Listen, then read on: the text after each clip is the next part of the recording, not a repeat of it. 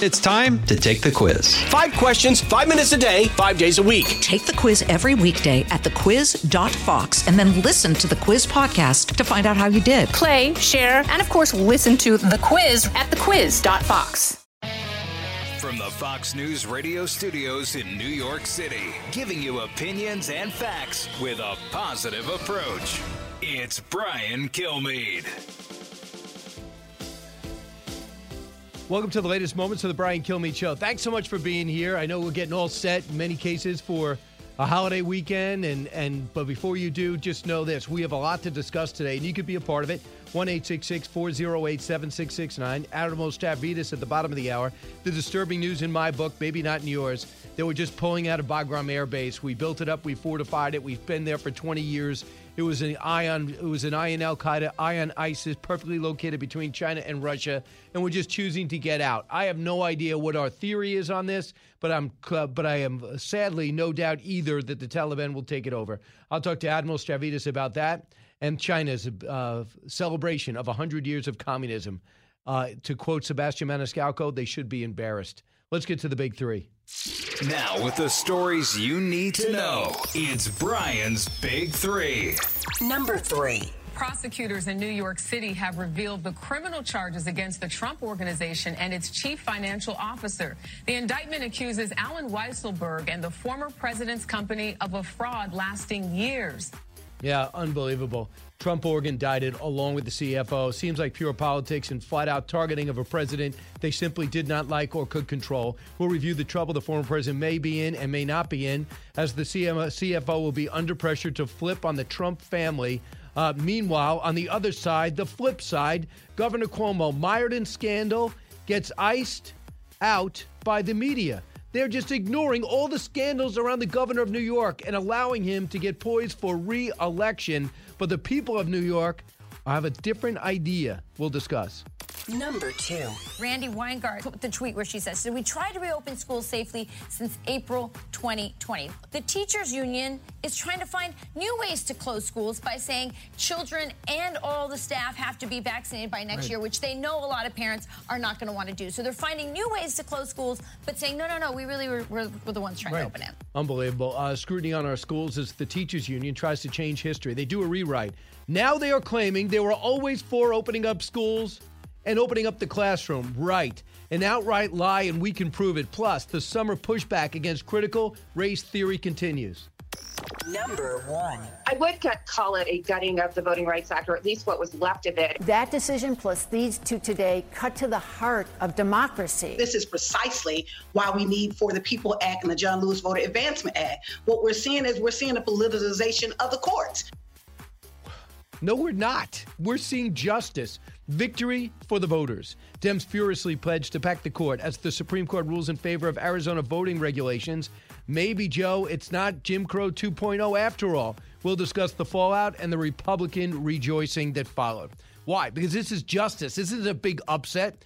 So what would, would Arizona put into play and said, listen, after the last election, let's just make this clear. No more ballot harvesting. We're not in a pandemic. Ballot harvesting, essentially. I'm going to go to the nursing home and I'm going to pick up their ballots and I'll drop them off. No, thank you. I'll go around to my neighborhood, pick up ballots and drop them off. No, thank you. Why? Too much of chance of corruption. Just think about that. I'm picking up your ballot and dropping it off. What could happen between there? And why are you doing that? What's the reason? There's mail-in voting, there's absentee voting. Next, they also said, when it comes to precinct voting, you should vote in the precinct you're supposed to, where you live. If you want to change it, change it. But do it where you live. And if you don't, your vote is null and void. It's not nothing against minorities. It's nothing against people who move. It's just the fact. They want to limit the chance of corruption. They want every vote to count. That, to me, is logical. But Joe Biden has interpreted the Supreme Court ruling, which was six three on party lines, it seems, on the Supreme Court, has taken that and has extrapolated it into legislators can decide who wins. So Joe Biden is told about this decision that came down yesterday while he's in Surfside in Florida at the collapse. Cut one. I think that it is critical that we make a distinction between voter suppression and suspension. the ability of a state legislative body to come along and vote, their legislature vote, to change who is declared the winner, I find to be somewhat astounding. But the Supreme Court rule did not rule that way today, to the best of my knowledge.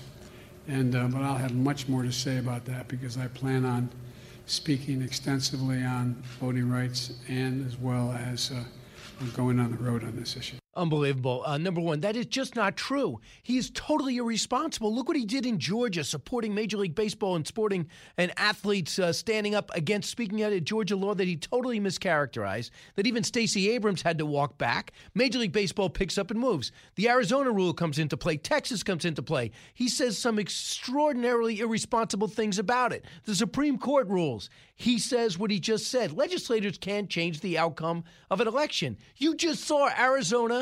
You saw uh, you saw Georgia stand up to the president. They're not looking to change the outcome of an election. It was Fox, the one that called Arizona before Arizona called Arizona. So they've already proven that politics doesn't enter into the fray. I thought they've been battle tested. So here's the attorney general who's going to run for senator, I think, against Mark Kelly, Mark Brnovich. He was on with Sean last night. Cut three. It's quite frankly as simple as this, is that the Democratic National Committee and other left-wing groups have systematically tried to file lawsuits in states, and sometimes very shortly before elections, to sow chaos so they can use their organizations to uh, manipulate the vote. So they challenged Arizona's limitations on out-of-precinct voting and uh, limitations on ballot harvesting, and they essentially said that they were racist, unconstitutional, viol- violated the Voting, right- Voting Rights Act. We had a ten-day trial. We defended those statutes. We won. And then the Ninth Circuit, Ninth Circuit, Ninth Circuit uh, overturned that. And then the Supreme Court looked at it and said, this is worthy because it's voting. I should do it. So here's what uh, here's what Supreme Court Justice Alito said. And I think it makes sense. Uh, the court's opinion, uh, according written by Samuel Alito, here it is, quote, having to identify one's own polling place and then traveling there to vote does not exceed the usual burdens of voting. On the contrary, these tasks are quintessential examples of the usual burdens of voting. I mean, what do you want us to do? Come to your house and make you vote? What does that have to do with minorities? That suddenly minorities can't get around? I mean, isn't that an insult to minorities? They have no money. They can't get around. They're being suppressed and uh, manipulated by horrible rich people who mostly give to Democrats. And lastly, on this California law, now try to follow this. I'll, I'll, I'll read it as it's written, and then I'll then I'll try to uh, make it simpler. They challenged this California law uh, that said if you're going to give major money, you should disclose who you are. Really? Because then they get targeted and doxxed, and people say, I'm not just going to give. I'm not going to be part of the process. So the California law was challenged, and Arizona won it. Uh, they said the law that required that nonprofits to disclose their largest donors for the state government for law enforcement purposes. The court upheld Arizona's laws, which liberals saw as voting rights restriction and conservatives saw as an election security measure, and struck down the California law on the grounds that it chilled free speech. Because if you come out and you donate to a nonprofit and they don't like the nonprofit or what it stands for, pro-life, uh, pro-choice, whatever, then you get doxxed and people get harassed if they're in human resources at a company that you don't like their charter or their mantra. Do you understand what's going on? Just a little bit more about the outrage. They're using this as an excuse to say we have to pack the court. Remember, Joe Biden said for ninety days we're going to study the court system and see if we can make it better. Think about the arrogance. One branch of government studying another to change it. What if Congress wanted to study and see how the executive branch could do things better? You think any president would stand for that? No. You think Congress would stand for that? I don't know why the justices are standing for that. So they're going to examine whether the nine-person Supreme Court justice actually is effective. Now, the only way they could implement any of this stuff is if they get rid of the filibuster. And it's getting very close to another election. And I don't think Joe uh, Joe Manchin is going to budge on this, and Kirsten Sinema either. But they're trying to say this is our democracy is at stake. Cut two. I would call it a gutting of the Voting Rights Act, or at least what was left of it. That decision plus these two today cut to the heart of democracy. This is precisely why we need For the People Act and the John Lewis Voter Advancement Act. What we're seeing is we're seeing a politicization of the courts. Okay. one eight six six, four oh eight, seven six six nine. I'm going to get some calls next, but I, I do uh, want to talk about what happened with the, the Trump team yesterday. So this decision, uh, this indictment is handed down. The C F O is accused of uh, having a Mercedes-Benz from uh, used as a company car and having a place to stay at Trump Tower. I think it's a nice room and not paying rent for it. And there are other things that went out and and and nice things that happen when you work for a rich organization that you get that adds up to, I think, one point seven million dollars. That's why you haul the C F O in of a multi-billion dollar family corporation. That's your focus as you watch a city burn, as you watch women being tackled in the street, as you watch Marines being shot in the back that just are getting out of the subway. I think there's been twelve people shoved on the tracks over the last three months as cops are um, are totally defamed and uh, and defunded. Now you said if we could just get that Trump organization to come clean on how many cars their C F O had. This is a study of three and a half years while impaneling a grand jury. Three and a half years. This is what you got? To me, this is totally political targeting. It is an embarrassment to the country. And uh, this is the with Andy McCarthy. Andy McCarthy was telling us this uh, yesterday, even when this indictment came down. After reading it, here's what he said, cut fourteen. It's no wonder, Brian, that the federal prosecutors didn't seem interested in this case. When I was in the Southern District of New York, the federal uh, prosecutor's office in Manhattan, um, we would never have sat by and uh, and done nothing while the Manhattan D A's office uh, went after a big fish case that involved supposed, you know, federal felonies like bank fraud and tax fraud and the like. Um, it's no wonder they weren't particularly interested in this case. No kidding. It's a fifteen-count indictment on tax fraud and other charges filed in New York on Thursday. That against the Trump Organization and C F O Alan Weisselberg, who has already uh, stipu- uh, uh, stimulated as much hard- hand-wringing and satisfaction of those who hate the Trump team and hate Donald Trump. But Trump is not indicted. They looked at a school in, in up to, uptown New York, uh, Upper East Side. It cost, I think, over the course of seven years, three hundred forty thousand dollars, and it was paid for by the Trump team. And Donald Trump signed the check. Aha! Imagine if we could finally get the Trump team to come clean on the private school of their C F O's kid. Grandkid, by the way. This is what they're doing with our money and our time. This is what Cyrus Vance is doing as Manhattan District Attorney. What an embarrassment. This is unbelievable. And they're going to just try to pressure him to flip to get some type of tax loophole and cut attack on the president and his family. Here's Alan Dershowitz last night, cut thirteen.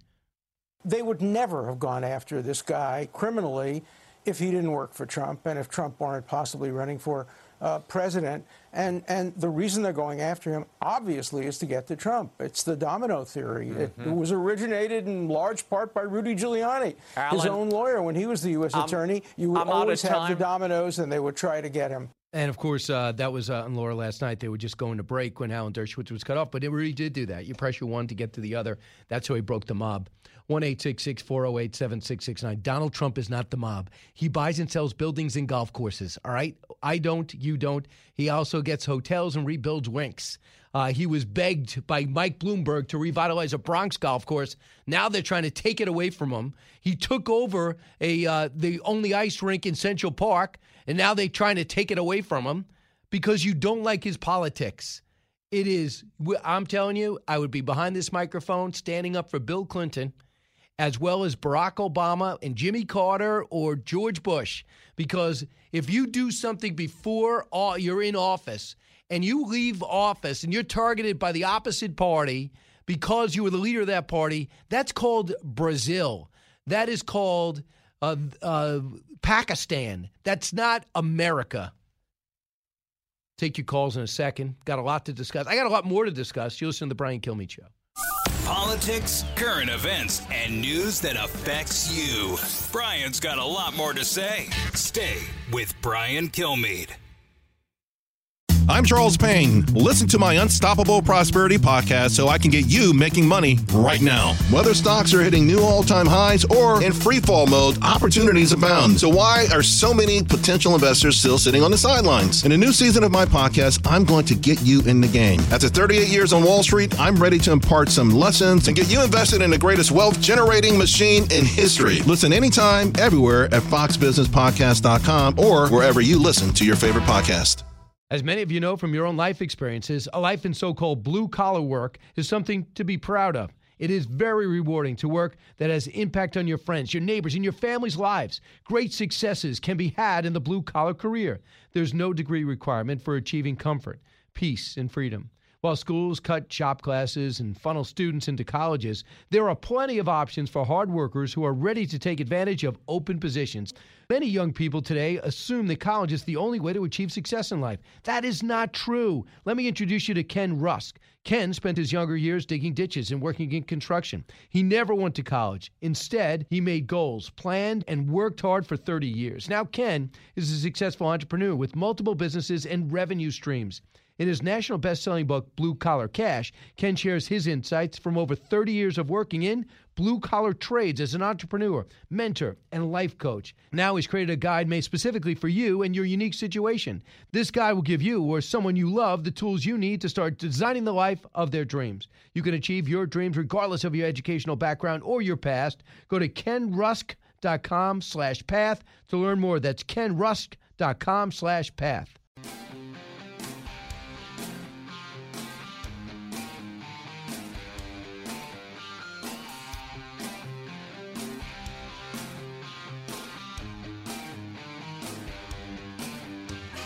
Information you want, truth you demand.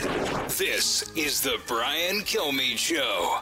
They asked us for language, and we gave them language when they asked us for it. But if you look at the public record, I was saying these things publicly, these kinds of things. So there's nothing nefarious about doing these kind, this kind of work. And frankly, you know, we have said to the C D C, everyone should have, parents should be, um, they should be communicating with parents. They should be communicating with educators. They have to communicate with those who actually are impacted by their policies. So that is Randi Weingarten.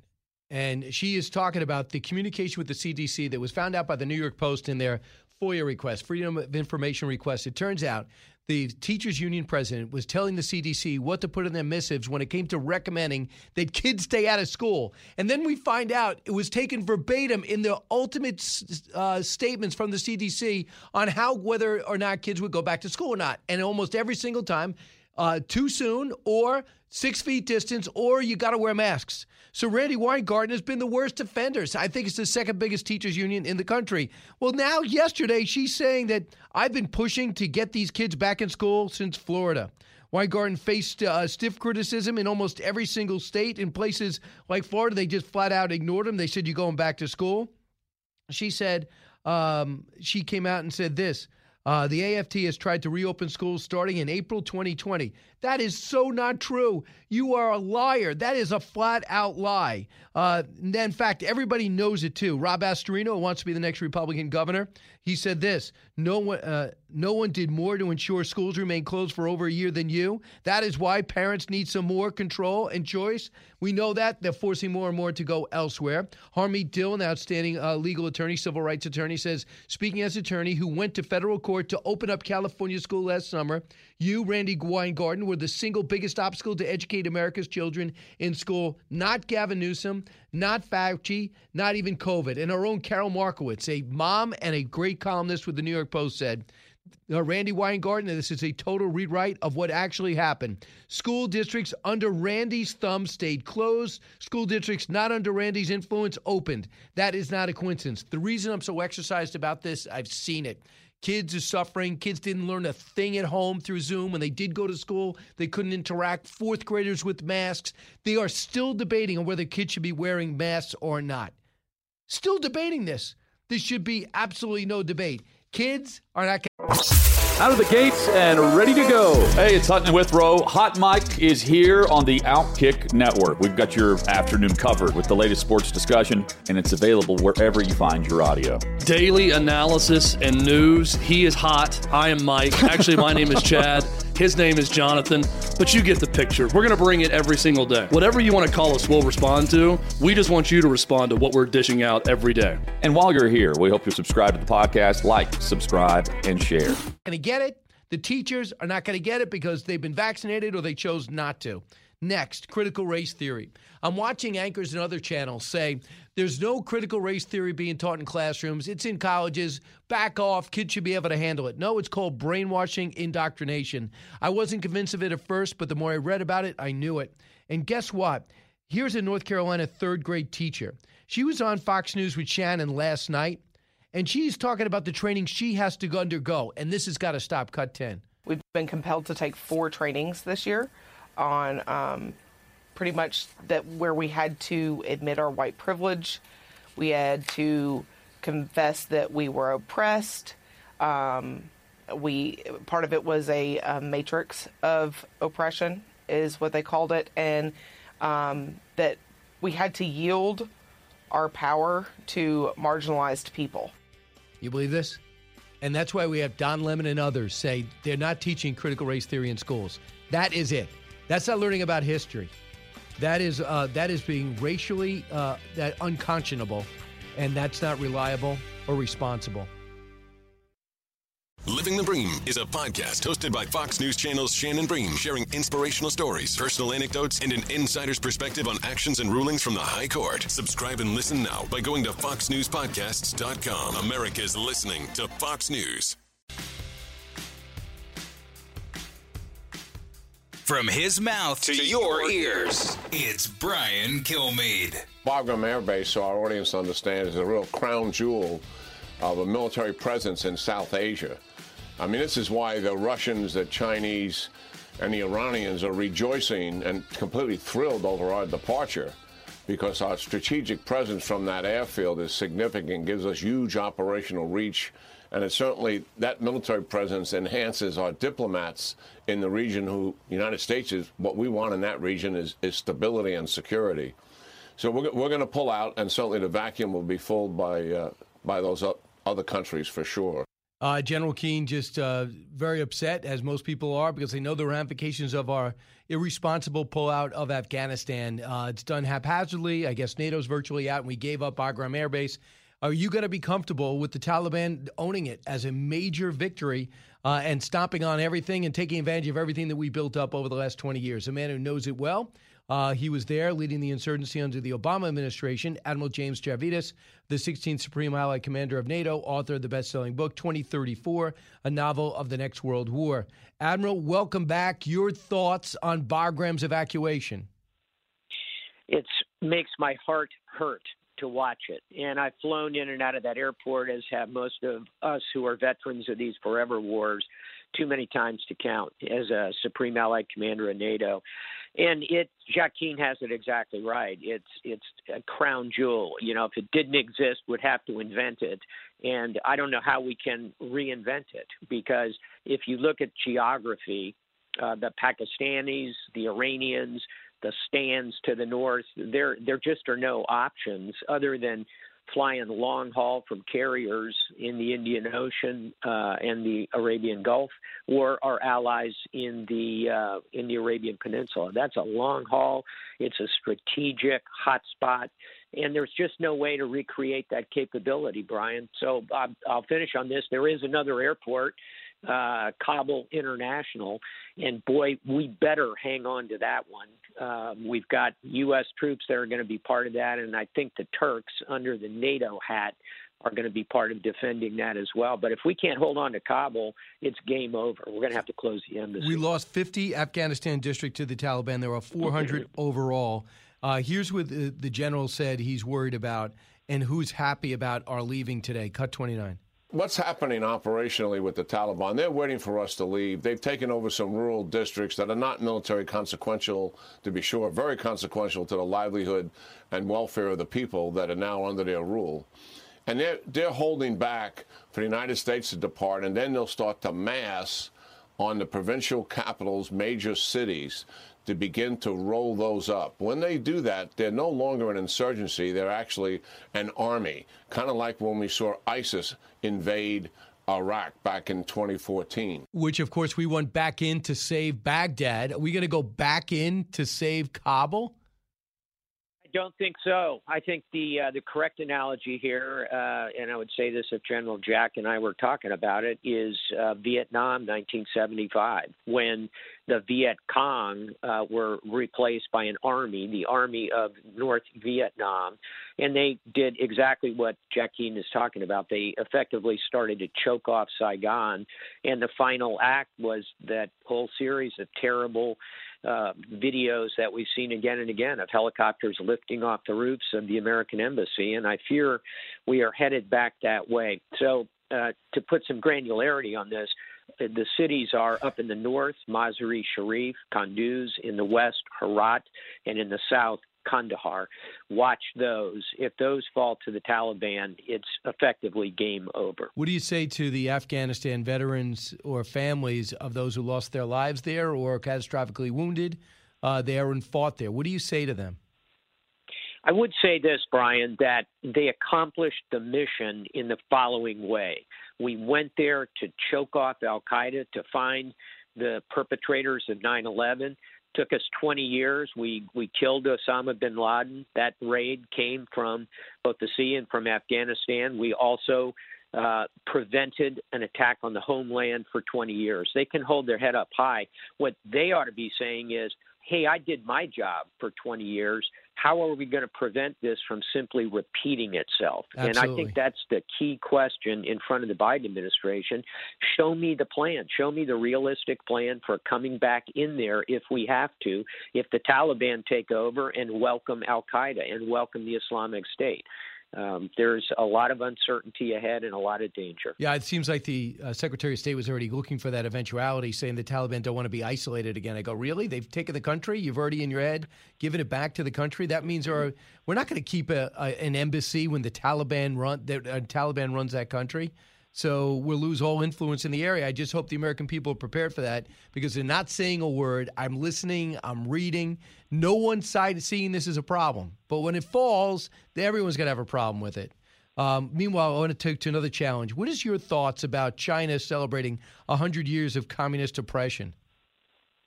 Uh, it is a, a shameful chapter in the history of a, a great civilization.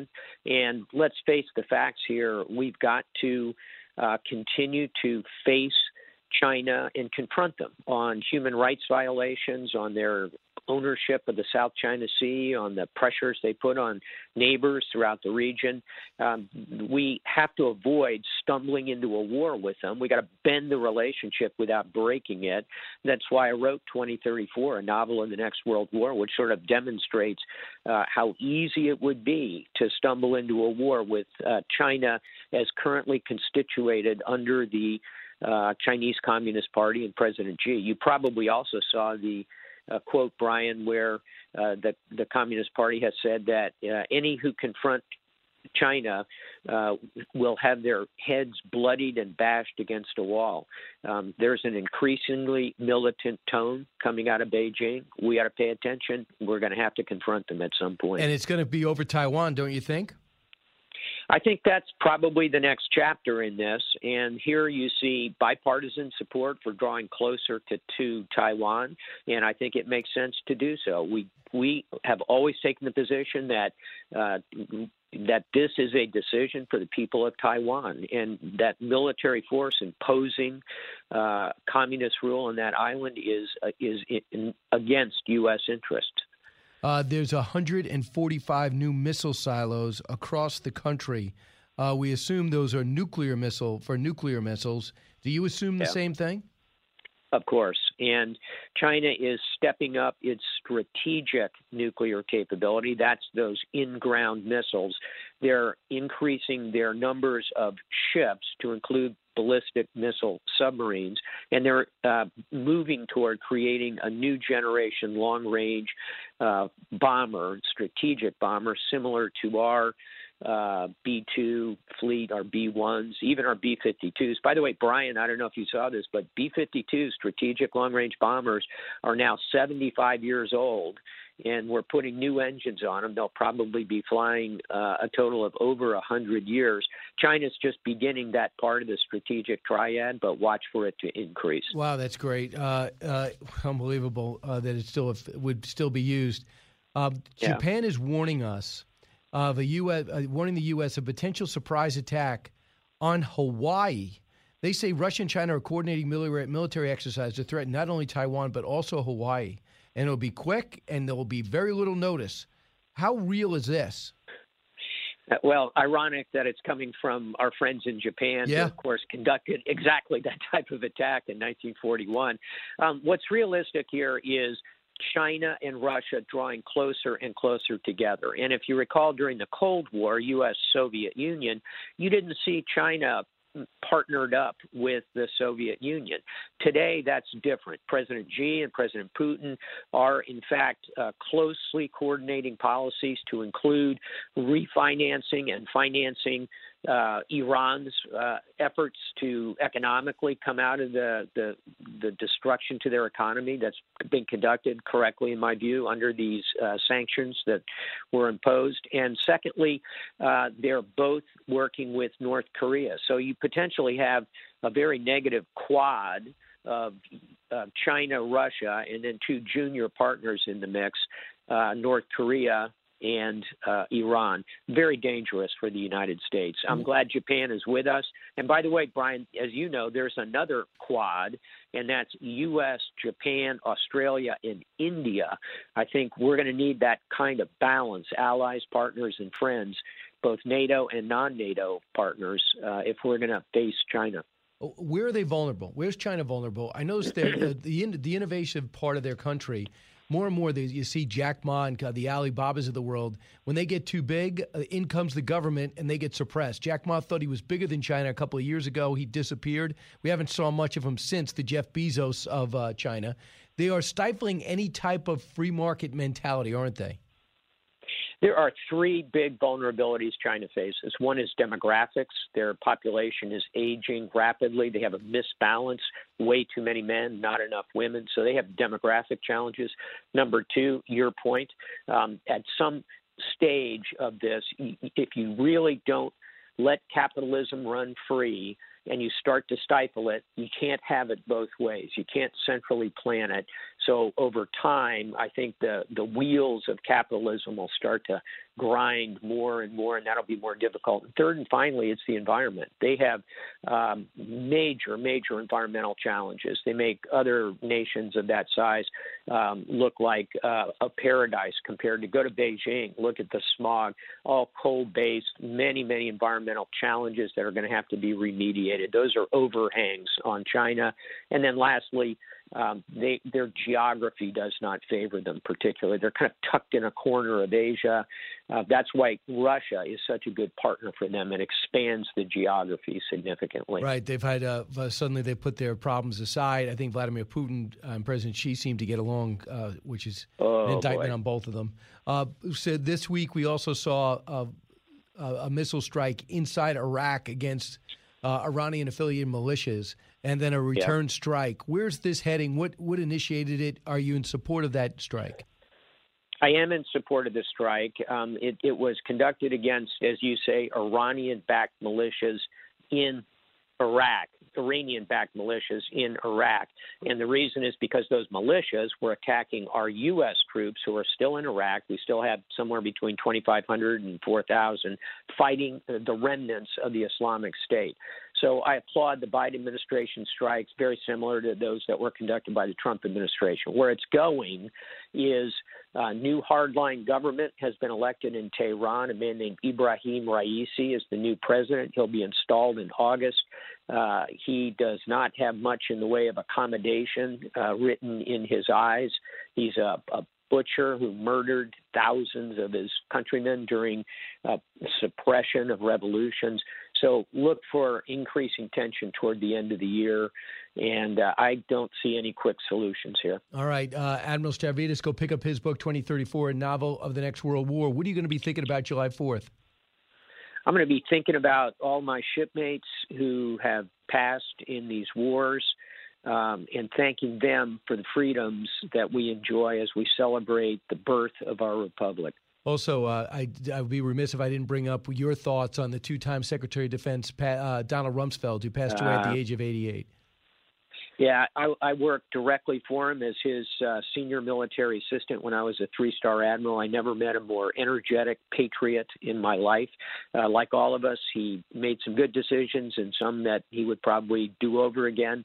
But uh, I can't think of another figure other than our presidents who have influenced American foreign policy and security policy over the last fifty years. He was an extraordinary person, and I was proud to work for him. And from what I saw, I back you up one hundred percent. He definitely uh, lived and breathed leadership. You might not have liked his decisions, but he was willing to stand behind them. Uh, and we can go back over Iraq and everything. But you lived it every day. Did you learn from leadership? Did. What did you learn from him?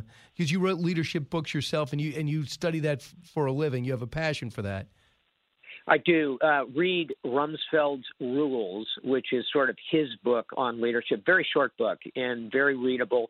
The, the thing about Don Rumsfeld was – Um, you better know what you're talking about when you go in the door to be around him. What I learned from him was how important the details are and how you have to challenge your subordinates every day to get the details right. He was he, he had an eye for a flaw, as he liked to say, but what he really had was mastery of details. Admiral Stavridis, thanks so much. Appreciate it. My pleasure, Brian. Talk soon. All Happy right. Fourth. Back at you. Uh, back with all of you, one eight six six, four oh eight, seven six six nine. Expanding your knowledge base. It's Brian Kilmeade. Fox Nation presents podcasts, Women of the Bible Speak. I'm Shannon Bream, host of Fox News at Night and author of the new book, Women of the Bible Speak, the wisdom of sixteen women and their lessons for today. Subscribe now on Apple Podcasts, Spotify, fox news podcast dot com, or wherever you download your podcasts. A talk show that's real. This is the Brian Kilmeade Show. Alan Weisselberg wasn't the person that they wanted. They wanted Donald Trump. And guess what? After five mm. years, they weren't able to get anything on him. Mueller wasn't able to get anything on him. And so guess what? You know, they don't care if, you know, a nice, great human being uh, gets caught in the crossfires. They, they don't mm. they don't care. That That's what they want to do. They They, they, they want to go after Trump and everybody's around him for their own political purposes, and it's horrible. And you see it in that video. I mean, if there's one thing, they're very transparent about their M O, Raymond. I mean, they're very, very transparent about their motives. They are, and the Trump family's worried. I mean, you have three and a half years looking at a multi-billion dollar international organization. Uh, even though it's family-run, you don't know if the, every T is crossed and I is dotted. But you know you're not up to no good. But it's nothing wrong with going out of your way not to pay maximum taxes, ever. You pay what you should pay. But the, the other things you can do that's built into the system as a write-off, you do it. And let's see if the C F O, they're going to look to try to get him in twenty years. I think he's seventy-five years old, more like two or three he'll end up getting if it's if they're going to prosecute him on tax charges. You got to be kidding. I mean, uh, as Andy McCarthy said, if this is all they got, uh, it's pretty much a waste of time. And how is this going to go over knowing that your city is overrun with crime? Whether it's Chicago, Los Angeles, Philadelphia, Austin, Texas, your city is overrun with crime, and you're focusing on an ex-president's taxes, which you still can't get much on? Too many perks. Let's shut off the power perks with billionaires. Then everything's going to be okay. Deanna Paul, who's on another network, staff writer for the Wall Street Journal, cut twenty. So yesterday we saw an indictment of fifteen charges against Alan Weisselberg, who's the chief financial officer of the Trump Organization, and ten charges against the Trump Organization. Prosecutors brought a case that what they called was an audacious and sweeping tax fraud case that spanned fifteen years. Yeah, fifteen years. Good luck with that. Cut twenty-one. At the end of the day, it was a very detailed indictment. And I think what you need to keep in mind is when you're talking about these fringe benefits, you had Trump Organization lawyers and Mister Weisselberg's lawyers have, you know, said that this was an incidental ta- fringe benefit. But when you look at the indictment, it we're not talking about a one-off school tuition payment. We're talking about fifteen years of one point seven million dollars for Mister Weisselberg. Yeah, okay, one point seven tuition payments. I don't know if it works out the compensation. Uh, the guy's a, a financier by trade. Uh, let's see what he has to say about it, and let's see how you're going to fight it. And let me just add something. As most people will tell you, this is stuff that's negotiated. You pay, you don't pay, you explain, you don't explain. You don't march in with national cameras with a seventy-five-year-old with handcuffs on. What is the point of that? That's not justice. That's showboating. Look what I did. Big tough guys. Why I'm still in this city, I don't know. You listen to the Brian Kilmeade Show, coming to you from New York City and heard around the world. Brian Kilmeade dot com. Order any of my books of And What Makes America Great on Fox Nation. Get this and all your favorite Fox News podcasts ad-free on Apple Podcasts with Fox News Podcasts Plus. Just go to fox news podcasts dot com for all the details. Live from the Fox News radio studios in New York City, fresh off the set of Fox and Friends, it's America's receptive voice, Brian Kilmeade. Thanks so much for listening, everybody. Coming to you from New York, heard around the country, heard around the world. Privileged uh, that you have chosen to listen to us again as we get set for the fourth of the holiday weekend, where the whole country can celebrate one thing. Glad we're here. Glad they, the, our founding fathers put it all together, fought for it, won for it. And uh, we love our rich past. And we'll talk about that with John Cribb, author of Old Abe, a novel that many people are saying is the best Abraham Lincoln book out there today. He's going to be with us to put this birthday in perspective, because so many people are downgrading the country we're in and the state we're in. Meanwhile, Mark Brnovich will be with us. You know him as the Arizona Attorney General who won a major court case, uh, six three in front of the Supreme Court. Uh, his uh, decision, the decision to go in Arizona's direction when it came to these election regulations, have gotten the Democrats just beside themselves, uh, which leads me to the big three. Now, with the stories you need to know, it's Brian's Big Three. Number three. Prosecutors in New York City have revealed the criminal charges against the Trump Organization and its chief financial officer. The indictment accuses Alan Weisselberg and the former president's company of a fraud lasting years. The Trump Organization indicted along with their C F O. Seems like pure politics, a flat-out targeting of a president that they didn't like and they could not control. You've been looking at this three and a half years, and you get a seventy-five-year-old C F O.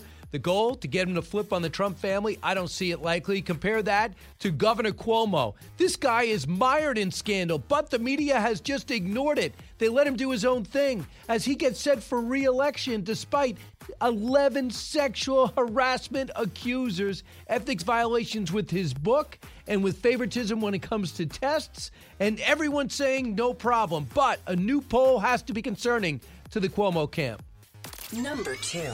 Randi Weingarten put the tweet where she says, so we tried to reopen schools safely since April twenty twenty. The teachers union is trying to find new ways to close schools by saying children and all the staff have to be vaccinated by next right. year, which they know a lot of parents are not going to want to do. So they're finding new ways to close schools, but saying, no, no, no, we really were, were, were the ones trying right. to open it. Yeah, scrutiny on our schools as the teachers union tries a history rewrite, now claiming they were always for the opening of the classrooms. We know that's not true, an outright lie, and we can prove it. Plus, the summer pushback against critical race theory continues. Number one. I would call it a gutting of the Voting Rights Act, or at least what was left of it. That decision plus these two today cut to the heart of democracy. This is precisely why we need For the People Act and the John Lewis Voter Advancement Act. What we're seeing is we're seeing a politicization of the courts. Really, victory for the voters. Dems furiously pledged to back the court as the Supreme's rule in favor of the Arizona voting regulations. Maybe, Joe, it's not Jim Crow two point oh. We'll discuss the fallout and the Republican rejoicing. So what exactly happened? I'm not going to get into too much detail because the Attorney General uh, will be with us shortly in about twelve minutes. But I'll just over give you an overview of why Republicans are so happy, because they were mischaracterized. The pandemic loosened up everything. No excuse, absentee balloting, early voting, all types of hours, uh, counting of ballots. Not enough, uh, not a lot, enough observers. Not enough, uh, uh, not enough precincts. We saw a loosening of this. They thought it was necessary because of the pandemic. Maybe it was, maybe it wasn't. But now that the pandemic's over, in twenty twenty-two, we'll have a normal election. Arizona said, yeah, when it comes to ballot harvesting, the answer is no. When it comes to voting out of precinct, the answer is no. And when it comes to this California law that required nonprofits to disclose their largest donors to the state government for law enforcement purposes, the answer is no. Why? Because people were donating to nonprofits that maybe are pro-life, pro-choice, whatever it is, anything controversial that you might think of. Then they were getting doxxed personally, their, their uh, company being boycotted. So Arizona said, to hell with that. If you want to give money to a nonprofit, you do not have to disclose it.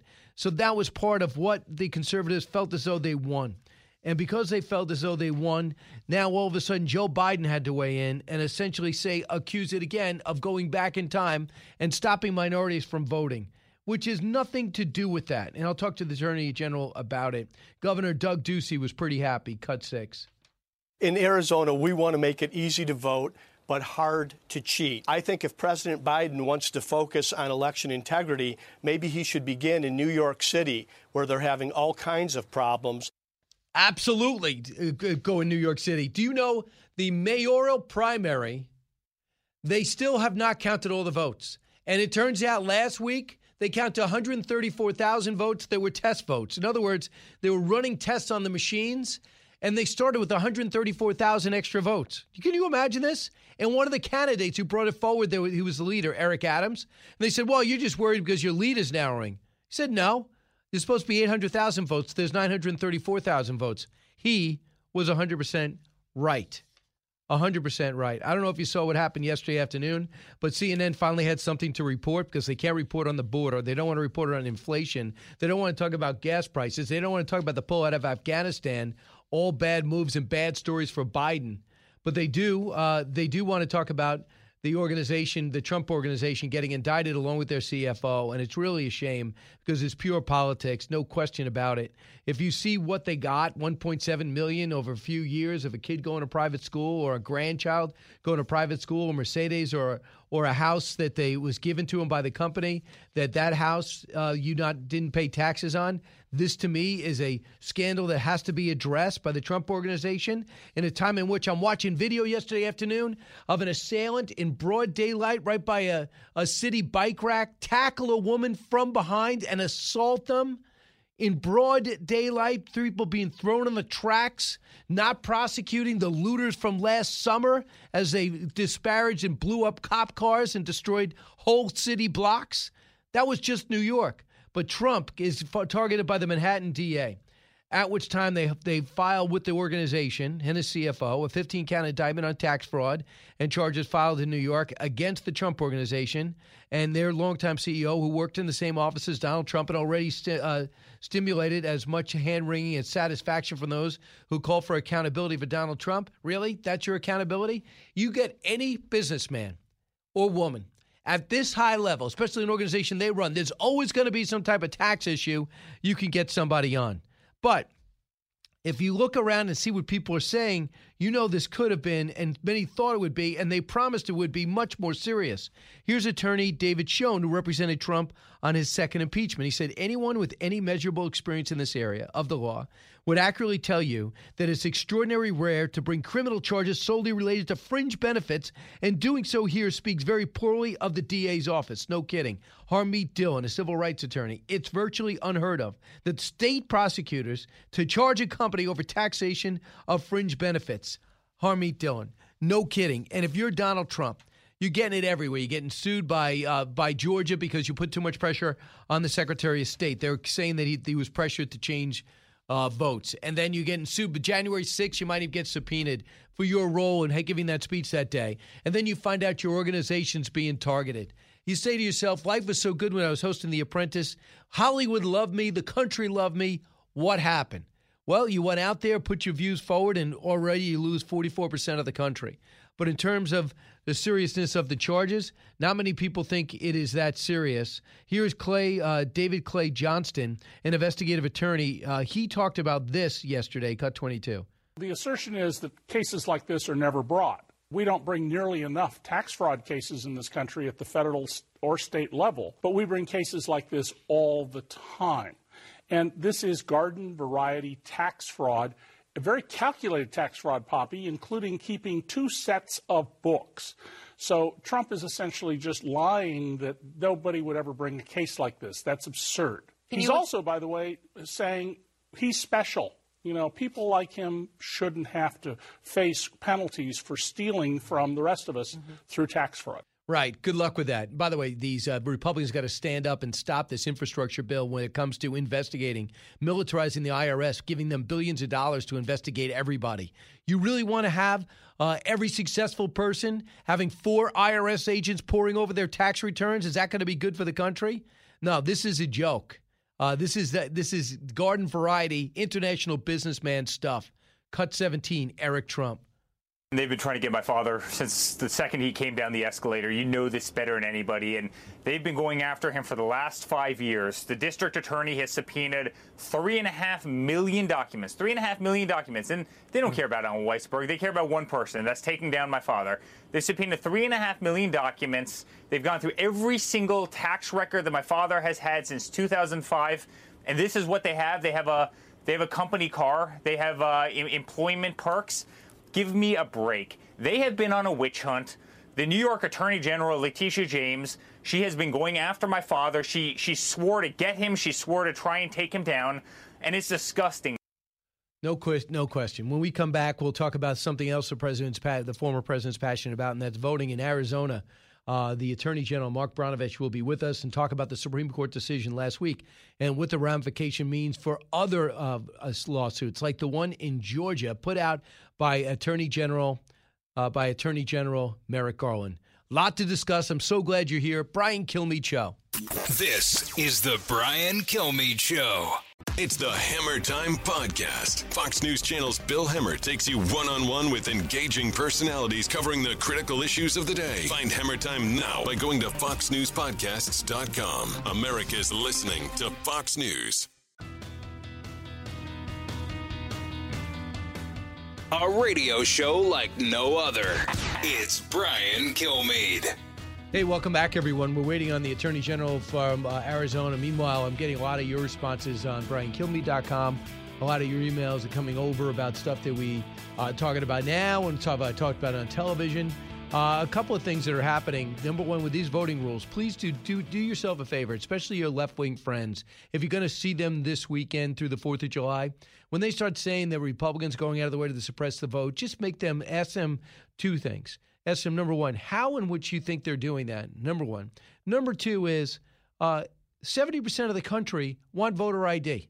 So what, what the Georgians did in particular is say, we're not going to do signature match anymore. It's too controversial. I have people there staring at signatures. It's not the same. It is the same. Let's take human error out of it. Let's just focus on I D. And for those who say minorities don't have I D, by the way, it wouldn't insult to minorities. How do you get a vaccine? How do you get anything? How do you get health care? How do you get your unemployment check? How do you get your food stamps? How do you get on a plane? How do you buy a car? How do you get an Uber? Come on. There's no way you don't have an I D, okay? seventy percent want voter I D. And it makes sense because you want your vote to count. You don't care about my vote or your neighbor's vote. You want your vote to count. And it gets canceled out by some knucklehead who wants to cheat the system. In terms of, with the Attorney General and over in Arizona, they said, listen, we just can't have you. The voter roll's got to be pure in Georgia, and people had a problem with that. If you have not responded when asked if you still live in an address, they'll assume you moved. Number two is they don't want to be flooding the zone with a million ballots to people. They fill out the ballots and they go and vote in person, and the computer maybe not be set up to stop all three of those votes from happening. So that's one way in which voters are being overvoting, and the undervoting not counting. With Arizona now, they say if you vote in the right, if you vote in the wrong precinct, it will not count. So here's what Mark Brnovich said about this. Cut four. And so the reality is, is that we took it up to the Supreme Court. I actually personally argued the case, and we won. It's actually named Brnovich v. D N C because I intervened to defend those laws when other people wouldn't. And I thought it was important because, you know, the Constitution, federalism, election integrity have to mean something. And the U S Supreme Court held that states can enact common sense election integrity measures to protect the ballot and protect the process. So that's what they were doing. And there was huge backlash. Now, I don't know what they're doing in this recount. It's still going on. It's supposed to be done in May. Beats me what's happening there. So I have nothing to do with that. I actually don't think it's really too good for the country that they're recounting all these ballots again because we don't even know how they're doing. If they come out and say Donald Trump won Arizona, that's going to make everyone say, okay, how did that happen? Because you haven't been transparent about the process. So there's a lot of a lot of things out there to divide the country. But I think we should go out of our way this weekend, especially to now point out those things. But if you're going to get into an argument, uh, you should actually know the case. And the guy that argued the case is with us now, the Attorney General of uh, Arizona, Mark Brnovich. Um, Attorney General, congratulations on the victory. What do you say to people who think this is a way to suppress the vote? Arizona won a way to suppress the vote. Brian, thank you very much for having me on. And I tell my kids, everyone's entitled to their own opinions, but not their own facts.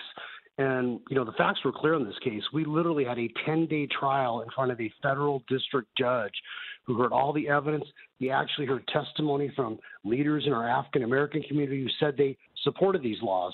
Uh, as recently as twenty fifteen in the city of Phoenix, there was people going around saying they were government officials trying to harvest Uh, ballots in uh, certain uh, low-income communities. And, uh, you know, people assumed it was Republicans, so of course they gave a warning.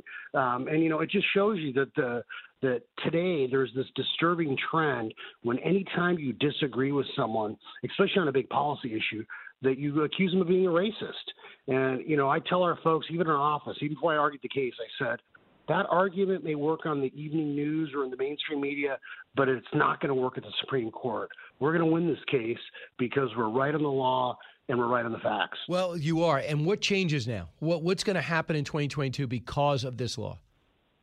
Well, the important thing is, is it creates certainty and consistency when it comes to not only Arizona, but other states when they want to enact common sense election integrity measures. You know, and I know we, you've talked about this, that I mean, there's lawsuits right now in places like Georgia where the federal government, the Department of Justice, is trying to come in and micromanage elections and basically try to tell a state what they can and can't do.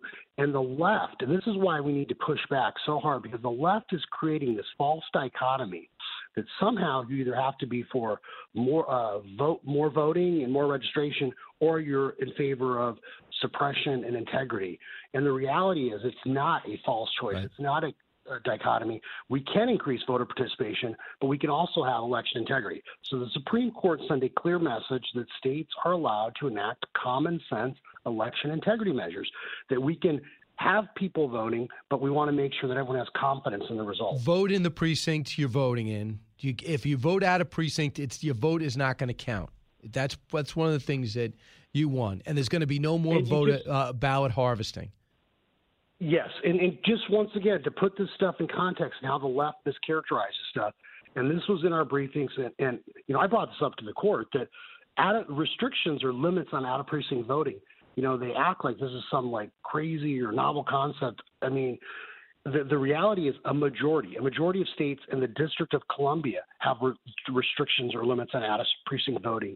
And in places like Arizona, a majority of the people vote by mail. In fact, three-quarters of them vote by mail, so it's not even relevant anymore. So it's this false dichotomy. It's this narrative of the left that somehow, if you believe in election integrity or the sanctity of right. people's right to vote, that somehow, you know, you're in favor of X, Y, and Z, and they're trying to get everyone fired up because I think ultimately, Brian, what they want to do is they want to nationalize elections so the far left can control elections.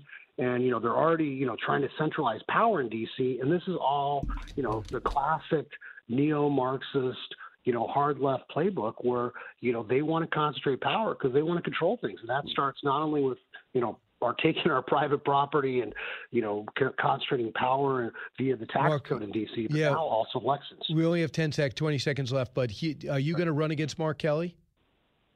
I am. I am. Thank you for bringing that up, Brian. It's going to be a tough fight. I need all the help I can get. But, yeah, we, we need to make sure we have a senator that represents Arizona values, that understands the role is not to make government bigger or more efficient. We need to make the federal government smaller. We need to return power to the states like the framers intended. He should be doing what Kristen Sinema is in standing up for the border, at least for the filibuster. He has been uh, radio silent.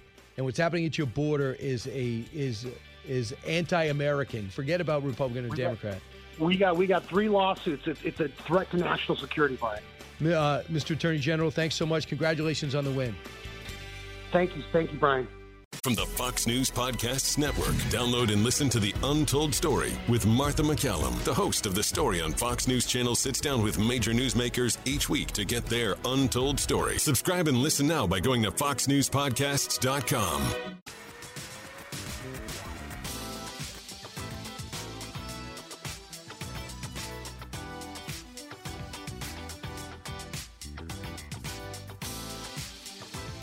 The more you listen, the more you'll know. It's Brian Kilmeade.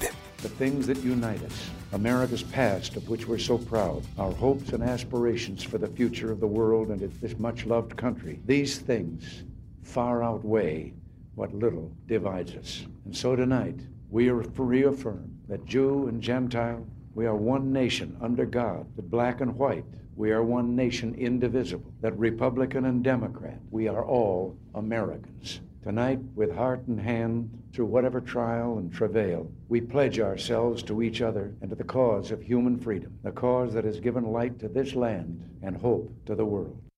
And that is uh, Ronald Reagan, nineteen eighty-six, uh, trying to lift this nation up and say all the good things that are happening, even though we're far from perfect. By the way, Iran, the Iran-Contra scandal was raging back then, did not make him look good, and he was actually uh, he was deposed once he left office. But he always saw the opposition. He always saw the bright side. That was part of the reason why he was elected, part of the reason why there's an airport named after him, and why Republicans and Democrats, for the most part, laud him. Joining us now, a person who understands history and Ronald Reagan's place in it, but especially Abe Lincoln's place in it. John Cribb joins us now, author of what many people think is the best Lincoln book of, of his day, Old Abe. It's a novel full of facts, if you ask me. Uh, discuss, uh, so let's talk about the fourth of July, John. Welcome back. Hi, Brian. Thanks for having me, and happy happy Independence Day weekend. Uh, absolutely. I know you're upbeat about it. Are you surprised how critical we are of our own country on this country's birthday at this point? Yeah, it makes me uh, very sad because I'm old enough to remember the bicentennial in, in uh, nineteen seventy-six, and uh, how how you know what a grand celebration it was, and how we really set aside differences. And we've been through some tough times uh, in the early seventies with Vietnam and uh, you know Watergate and uh, some bad uh, economy and oil crisis. But people came together and really paid tribute to the American Revolution and the, and the uh, Declaration of Independence. And we're now five years away from the two hundred fiftieth uh, anniversary of the Declaration of Independence. And I, I'm worried about what it's it's going to be if we stay on the trajectory we're on now. In, in what respect are you worried?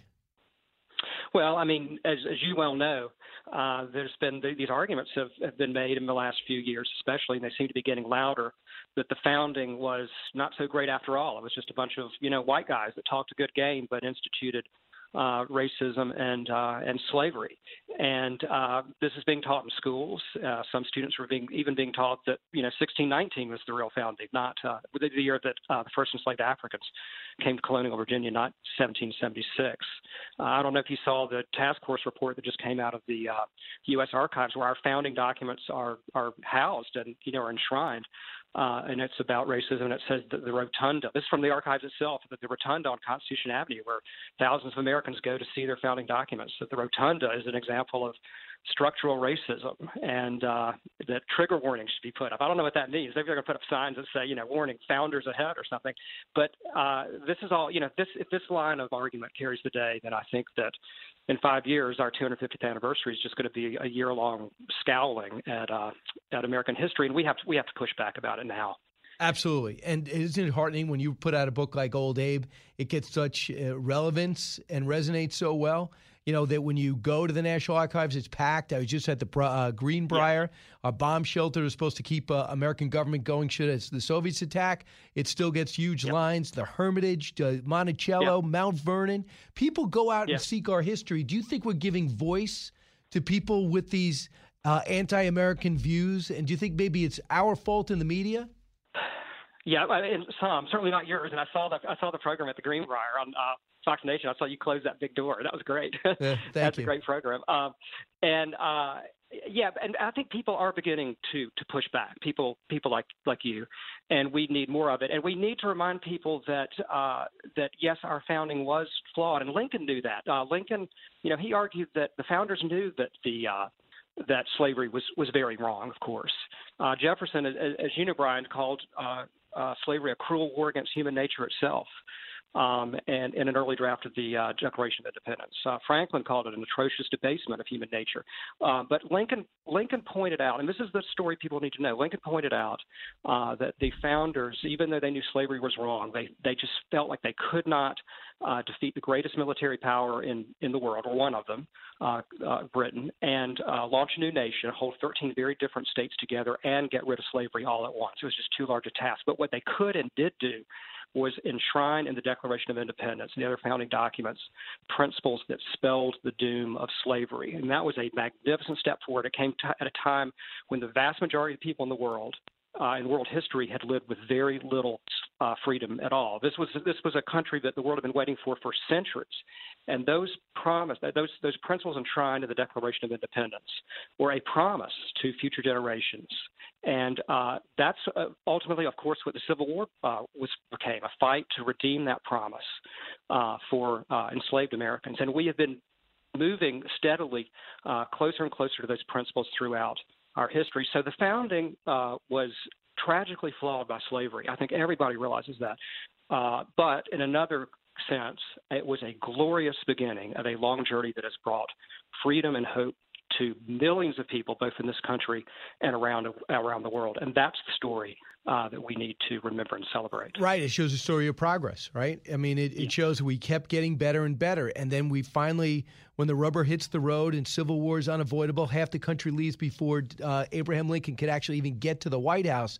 Next thing you know, the uh, the the Confederate Army is within striking distance of sixteen hundred Pennsylvania Avenue, and we have yet to convene the Northern Army. The Union forces aren't even together yet. You think we have problems now. That's a problem. Yeah, exactly right. You're exactly right. Uh, that first battle, land battle of the Civil War at Manassas, was fought right on the doorstep of the uh, the Capitol. So we we have definitely been through worse times than this. And uh, but the, the country is so much a better place now uh, than it was, you know, Uh, fifty years ago, one hundred years ago, one hundred fifty years ago, and uh, we need to we need to remember that. And, and and there are a lot of people who seem to be want to uh, to, to spin the line that we're still living with Jim Crow or something. That's just simply not true. And Lincoln, you know, Lincoln knew that those founding principles, as long as each generation rededicates itself to the, the founding principles uh, and passes those principles on to the next uh, generation, as long as we do that, uh, then we'll keep moving toward those uh, those principles. If we don't do that, if we start, you know, trashing ourselves and forget, leaving behind those founding principles, uh, then we'll, we'll lose our country. Uh, and, and and Lincoln knew that, too. Do you think part of the problem is that we don't know our history well enough to know where we came yes. from? Is the other part of it is we've never known a society that wasn't free?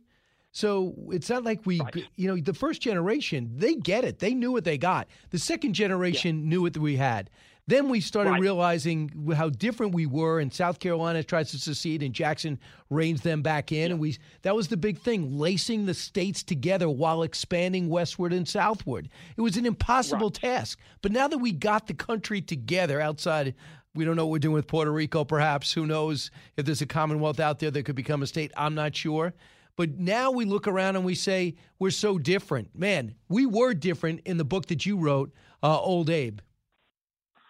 Yes, we sure were. And and you made a, a good point in that we, we – and Lincoln sounded the same warning that you just sounded too, that the further away we moved from the uh, the founding and the Revolutionary War, uh, the the uh, the more in danger we were losing connection with uh, with those principles.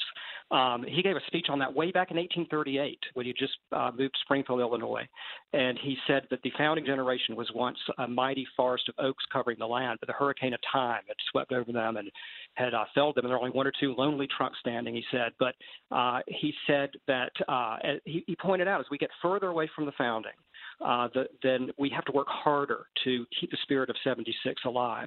And he used another great metaphor. He said the founders were the pillars of the temple of liberty. He said they've crumbled away now. They've, they've passed away, and we have to replace them. We can't count on replacing them with leaders because sometimes we'll have good leaders, sometimes bad ones. But he said we can replace them with the, he said, the general intelligence of the American people, the sound morality of the American people, and with reverence to the Constitution and the laws. So he was talking about education, civic education, knowing history, and patriotism, uh, keeping the spirit of seventy-six alive. And he said, if we do that, uh, then we get to keep our country. If we don't do that, we lose our country. And he said, if we are going to be defeated, it's not going to be from a foreign power. He said, it's going to be from inside. He said, if destruction be our lot, we ourselves must be its author and finisher. Uh, so Lincoln, Lincoln was, you know, way back then was, uh, was pointing out we have to keep, uh, we have to keep rededicating ourselves to the Declaration of Independence. John Cribb is with us now, author of Old Abe, a novel. So, uh, John, when I in discussing the book that I had, and you were kind enough to review, President the Freedom Fighter, you saw the uncorrected proof, by the way. Yes. Uh, and you found a great, couple of things. Book. Thank you. Uh, you found a couple of things, and it's helped. My, I sent it to the editor. Thank you.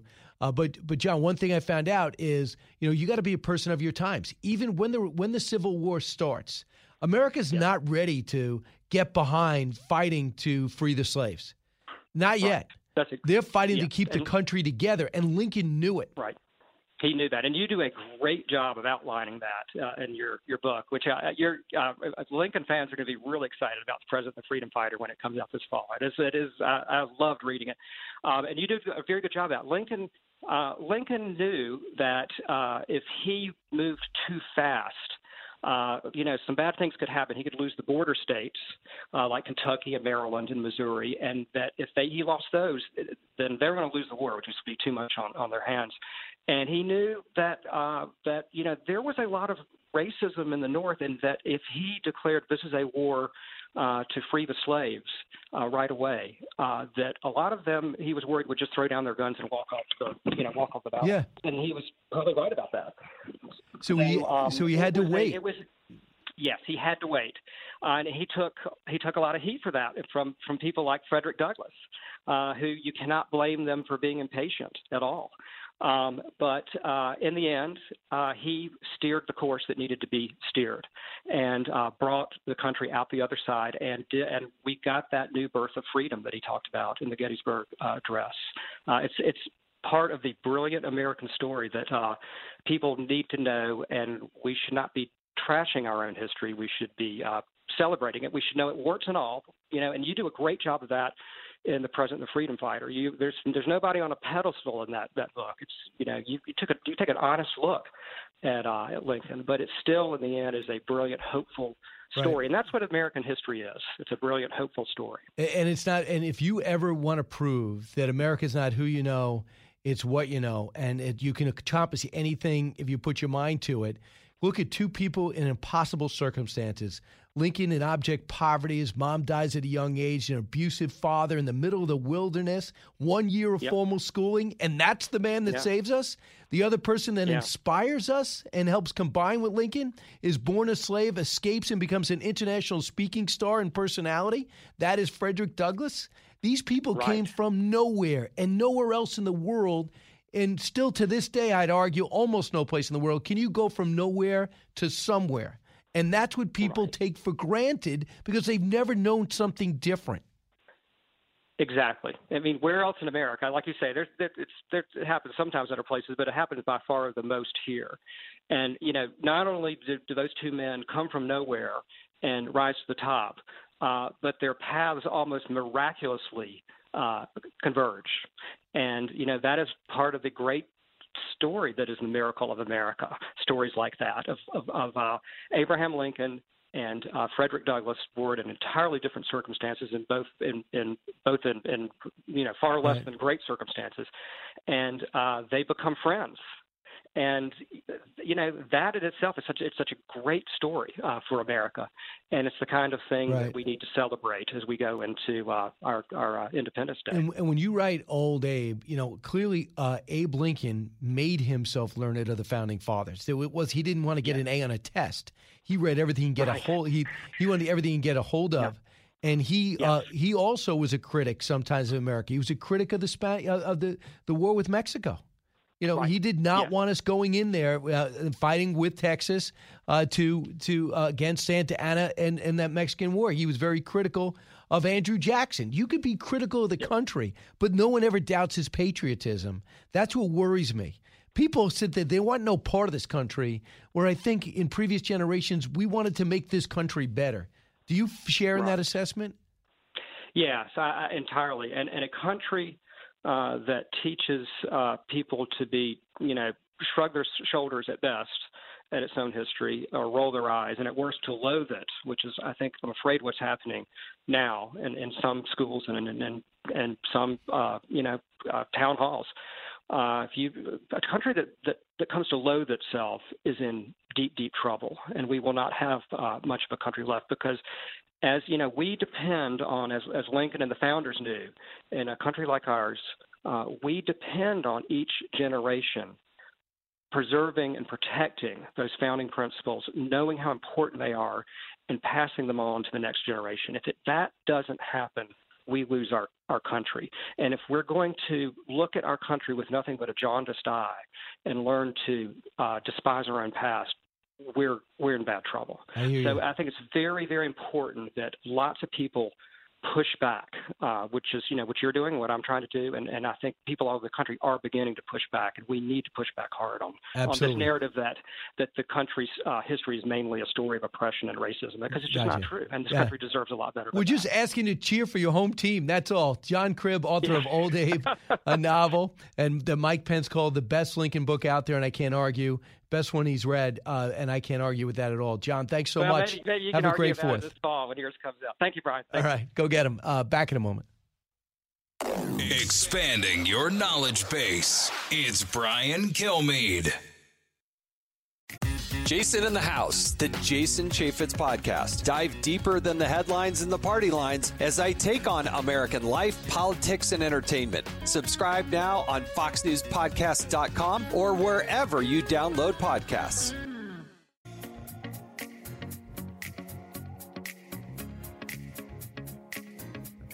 If you're interested in it, Brian's talking about it. You're with Brian Kilmeade. Critical race theory isn't being taught to kindergartners. It is something law students study. People are flipping out, crashing school board meetings, Amanda, even getting arrested over critical race theory, and it's all based on these lies. This new right-wing obsession so successful in revving people up. It's almost like the insurrection at school board meetings. No, it isn't, Don Lemon. You're one hundred percent wrong, and it's not a lie. I got proof. Every day I have proof. We hear the stories. We talk to the parents. They have it on Zoom. But here's more proof. Here's Sutter Conrad, North Carolina third-grade teacher, cut twelve. You know what they say about people that speak out on these things. Um, I'm sure the racist word will be used, uh, but that's that's not what this is about. This is about this is about protecting our children. This is about keeping them from being racist towards each other. It's it's anti-racism, in my opinion, to show that what they're calling anti-racism, um, or becoming anti-racist, as they've put it, isn't that.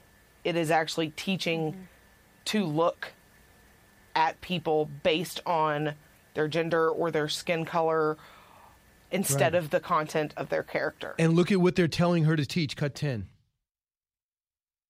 Been compelled to take four trainings this year on um, pretty much that where we had to admit our white privilege. We had to confess that we were oppressed. Um, we part of it was a, a matrix of oppression is what they called it. And um, that we had to yield our power to marginalized people. So what is that, Don Lemon? Well, you critics, it's made up. That's a third grade teacher being takes four classes on C R T to teach her kids. Unbelievable. Hey, go to uh, go to Fox Nation. Download What Made America Great. I think you'll love these stories. It'll help you understand how great this country is. Back in a moment. New from the Fox News Podcasts Network. My name is Kennedy, and welcome to my podcast, which will, I humbly say, single-handedly save the world. You're welcome. It's Kennedy Saves the World. Subscribe and listen now by going to fox news podcasts dot com. Live from the Fox News radio studios in New York City, fresh off the set of Fox and Friends, it's America's receptive voice, Brian Kilmeade. Hi, everybody. Brian Kilmeade. Welcome back to the latest moments of the Brian Kilmeade Show. From New York, heard around the country, heard around the world. We watched the President of the United States come out and take a bow because the jobs report was good, eight hundred fifty thousand. Then give himself full credit, say his one point nine trillion dollars partisan plan is the reason. Really? We're coming back, going back to work. The vaccine is uh, accelerated. I give him, uh, give him plaudits for being able to distribute. But for the longest time, at least six weeks now, everyone's maybe two months, maybe more. Anyone who wanted a vaccine get it, got a vaccine. So we're at where we're at. eight hundred fifty thousand jobs unemployment uh, is at five point nine percent. And he comes out and he took a few questions. And I'm so proud of the press. I don't know who was asking what question, but they asked about Afghanistan. Let's get to the big three. Now with the stories you need to know, it's Brian's Big Three. Number three. Prosecutors in New York City have revealed the criminal charges against the Trump Organization and its chief financial officer. The indictment accuses Alan Weisselberg and the former president's company of a fraud lasting years.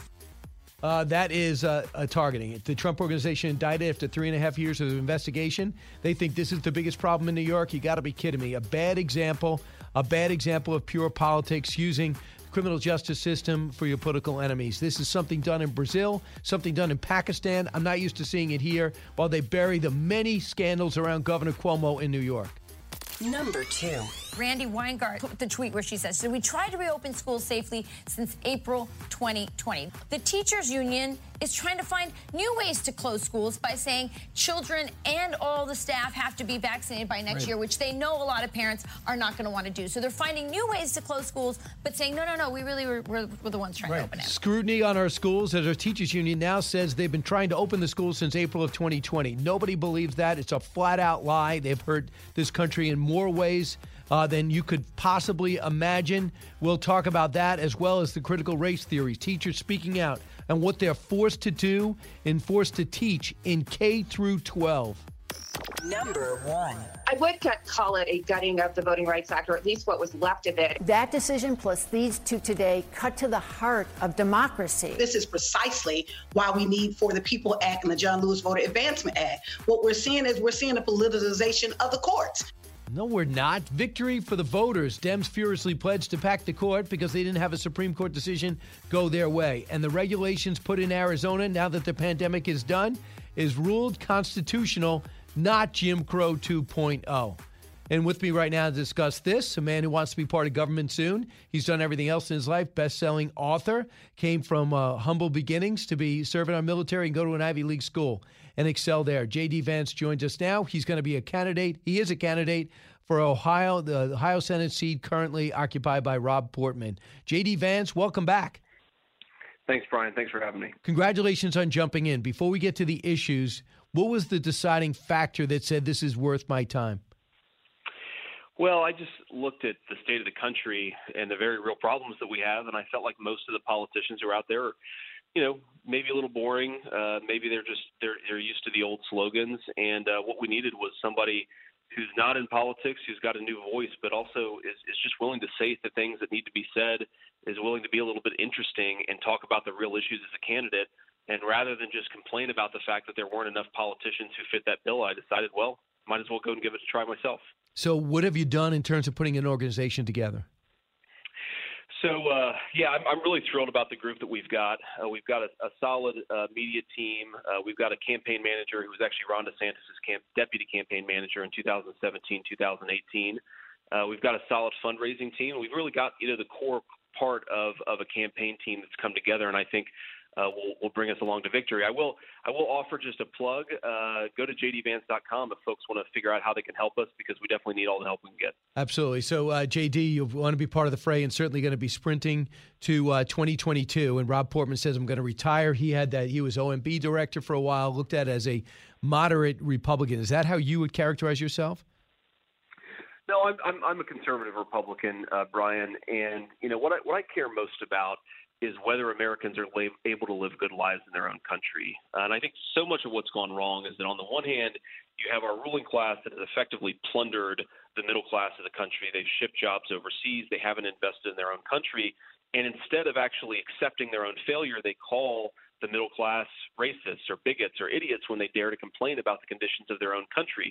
So you've got people who are struggling harder and harder to get ahead economically, but when they actually complain to their leaders, they're not listened to. They're called bigots instead. And I think we've got to attack both the cultural and the economic problems in this country. And I think a conservative message is what's necessary to do that. So eight hundred fifty thousand jobs added, unemployment down to five point nine percent. Uh, the President of the United States gave full credit to the American Rescue Plan, the one point nine trillion dollars that he added on a partisan basis right after we put eight hundred billion dollars in in December in the last months of the Trump administration.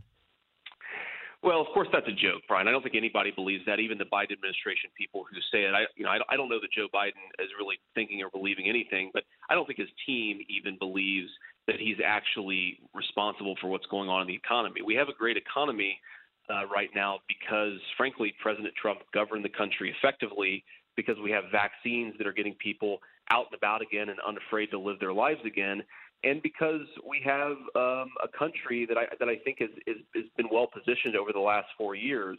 Uh, we all know that the presidential policies don't really start to take an effect and don't really start to have an impact uh, for, for at least a year after after they happen. So I, I really think that what's going on right now, the credit belongs to the previous administration, not this one. Here's what Joe Biden just said. We've now created over three million jobs since it took office. More jobs than have ever been created in the first five months of any presidency in modern history, thanks to the incredible work of the entire team. This is historic progress, pulling our economy out of the worst crisis in one hundred years. And America was ranked first in Bloomberg's COVID resilience ranking. None of this happened by accident. Again, it's a direct result of the American Rescue Plan. So he's taking credit now that the vaccine's out and people go literally go back to work, jobs they left through no fault of their own. He's taking credit for that. But your thoughts? Well, it, it's obviously just a joke. Uh, and, and again, I don't think anybody actually believes what Biden is saying, not even Biden himself. But more importantly, think about what an opportunity, a missed opportunity this is for the Biden administration. You know, they could actually bring the country together by giving some credit Uh, to, to the man, uh, they dare not speak his name. It's like Lord Voldemort. They won't even say, well, maybe Donald Trump deserves some credit and his administration deserves some credit for the situation that we're in. But, of course, that would actually be a unifying message given how politically divided we are.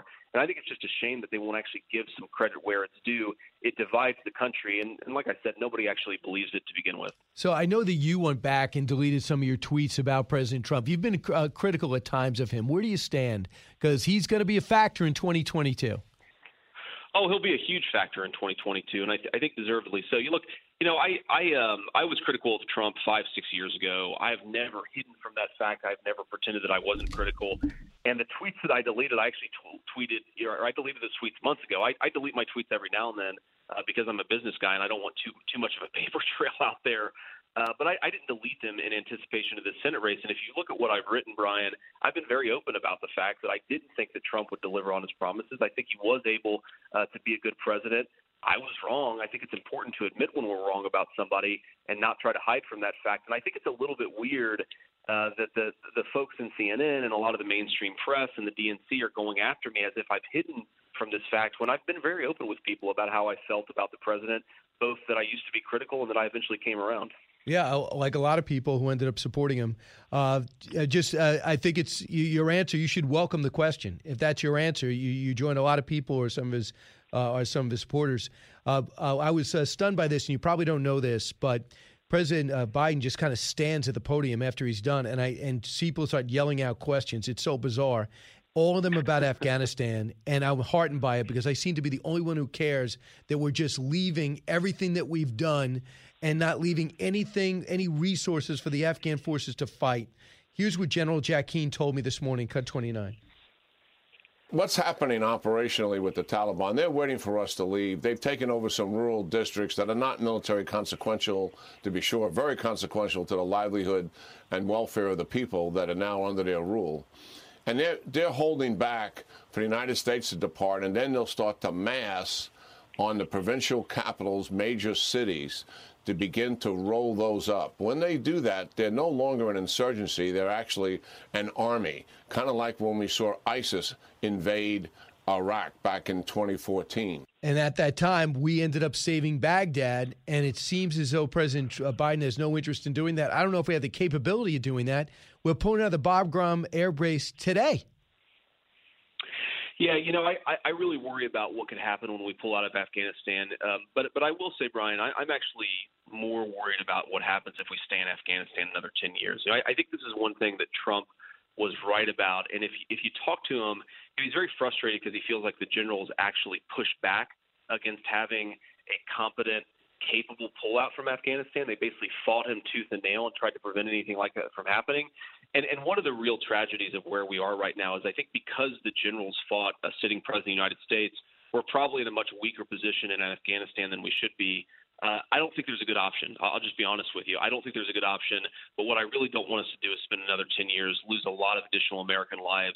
Uh, but, but pretty much anything we do here is going to be a disaster. But we've lost one life in two years. We're not in a hot war, and it keeps us a, a looking glass on China, Russia, Al-Qaeda, ISIS, and gives these, you know, gives that society another few. We could gradually pull the plug.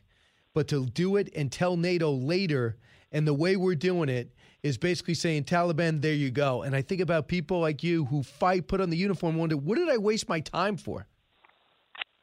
You know, it's, look, Brian, it's, it's a very fair question, and it's a fair concern. Uh, I, I do think that we, we are going to have some really serious consequences whenever we pull out of Afghanistan.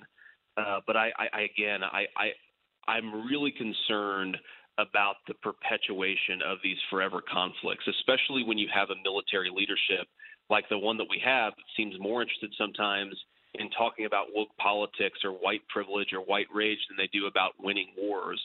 And, and again, I, I think that we, we the, the troops have performed admirably in Afghanistan. They've done an incredible, great job in Afghanistan.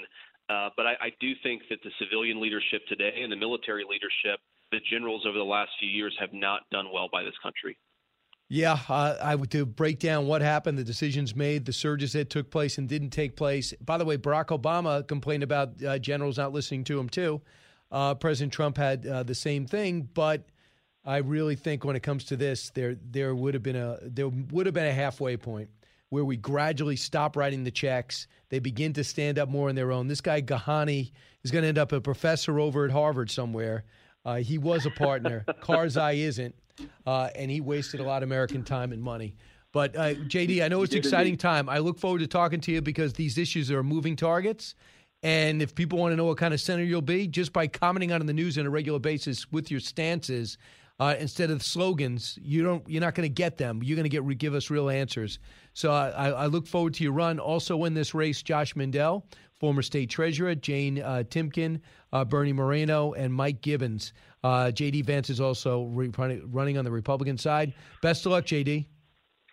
Thanks, Brian. Again, folks, go to J D. Vance to learn out how to help us. We need all the help we can get. Thanks for having me. And like I said, we'll always talk real issues, and I appreciate you having me on. You got it. Uh, he's author of Hillbilly Elegy, which is his story.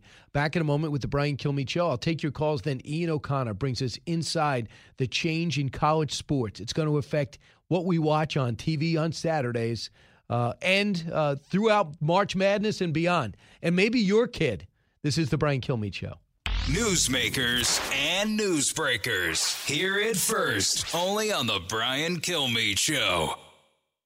From the Fox News Podcasts Network.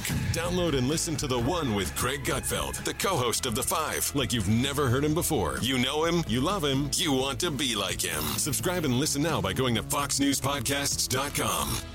Radio that makes you think. This is the Brian Kilmeade Show.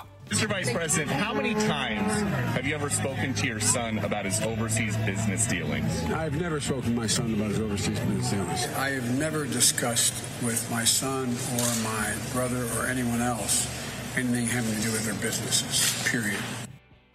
Oops. That is getting very tough to defend these days because there's another revelation over the last two days. New York Post got a hold of additional photographs and additional information and emails showing uh, from Rudy Giuliani's lawyer from a copy of Hunter Biden's laptop, which it might be his, it might not be his, according to Hunter Biden, that shows Joe Biden on Air Force Two flying down to Mexico City, setting the groundwork for a deal that, get this, Hunter Biden would execute once he became a member of the Burisma board. You know, a guy that's good at trains is a perfect energy executive in the Ukraine. It makes total sense. Here's Miranda Devine, who's got a book coming out on this. She unwound what we know and what the photograph says. Cut thirty-two. Uh, we've run now two photographs, uh, one this week of the Uh, Mexican billionaires having breakfast with Joe Biden and Hunter Biden in the Vice President's residence in twenty fifteen. And a couple of weeks ago, we ran another photograph and another story about how Joe Biden had showed up at a dinner that Hunter Biden was holding at Cafe Milano in Washington, D C in April of twenty fifteen for uh, business partners from various countries such as Ukraine, Russia, Kazakhstan and Mexico. And so our story this week, uh, today and yesterday, is about those, those Mexican billionaires who Hunter and his uh, his uncle, uh, Joe's brother, younger brother, Jim Biden, were very interested in parlaying their cash uh, into their own pockets. So this is a typical uh, Joe Biden, who pretended during the election campaign that he knew absolutely nothing about Hunter Biden's business affairs overseas. So it can't be true. I mean, you're going to tell me the picture's doctored? He continues to say nothing to do with it. Press continues to back off on this. He is not being aggressively pursued. There's going to be somebody who's going to yell out that question. Was that you in Mexico City with your son and Carlos Slim and another billionaire uh, back in two thousand sixteen, and does that have anything to do with the deal that was ultimately set up between Mexico City, those two billionaires, and the Burisma energy company, which has Hunter Biden as a board member? It's unbelievable what this crackhead was doing. He's trading on his dad's name and how his dad made it happen. Where is this money? Did anyone pay taxes on it? And what's going on with the investigation of Hunter Biden? How long does it take to look at his laptop, ask him where it is, and see how much his taxes are? It took them, I don't know, how long did they have Donald Trump's taxes? Six weeks before they came up with this indictment? Maybe six months, maybe four months, I'm not sure. Four months, tops. How long does it take to investigate a guy that said, I've been on crack all this time, and left every loose end possible out there? Where is it? So this story is worth reading in the New York Post. It's got pictures. It's got emails. All we need him to do is say that was – and Fox is looking into the authentic uh, – um, going through the authentic uh, – the author and making sure it's an authentic picture first, because you never know what people could do in these days. So you want to make sure he's not put there. You don't want to be duped. You don't want to be wrong about the President of the United States. But Air Force Two down to meet these guys. They said they wanted a picture. There's emails. Can I have a copy of that picture? If those emails are authentic, and so far all of them have proven, none of them have been disavowed. You want a copy of the picture of a place that you visited in Mexico City with your dad who had Air Force Two. This is not hard to follow up on, I don't think. Does Barack Obama knew all this stuff was going on? You think he's happy about it? Ian O'Connor next. From the Fox News Podcasts Network. I'm Ben Domenech, publisher of The Federalist, and I'm inviting you to join a new conversation with the smartest thinkers out there about the country and where we're going. Subscribe to the Ben Domenech Podcast. Subscribe and listen now by going to fox news podcasts dot com.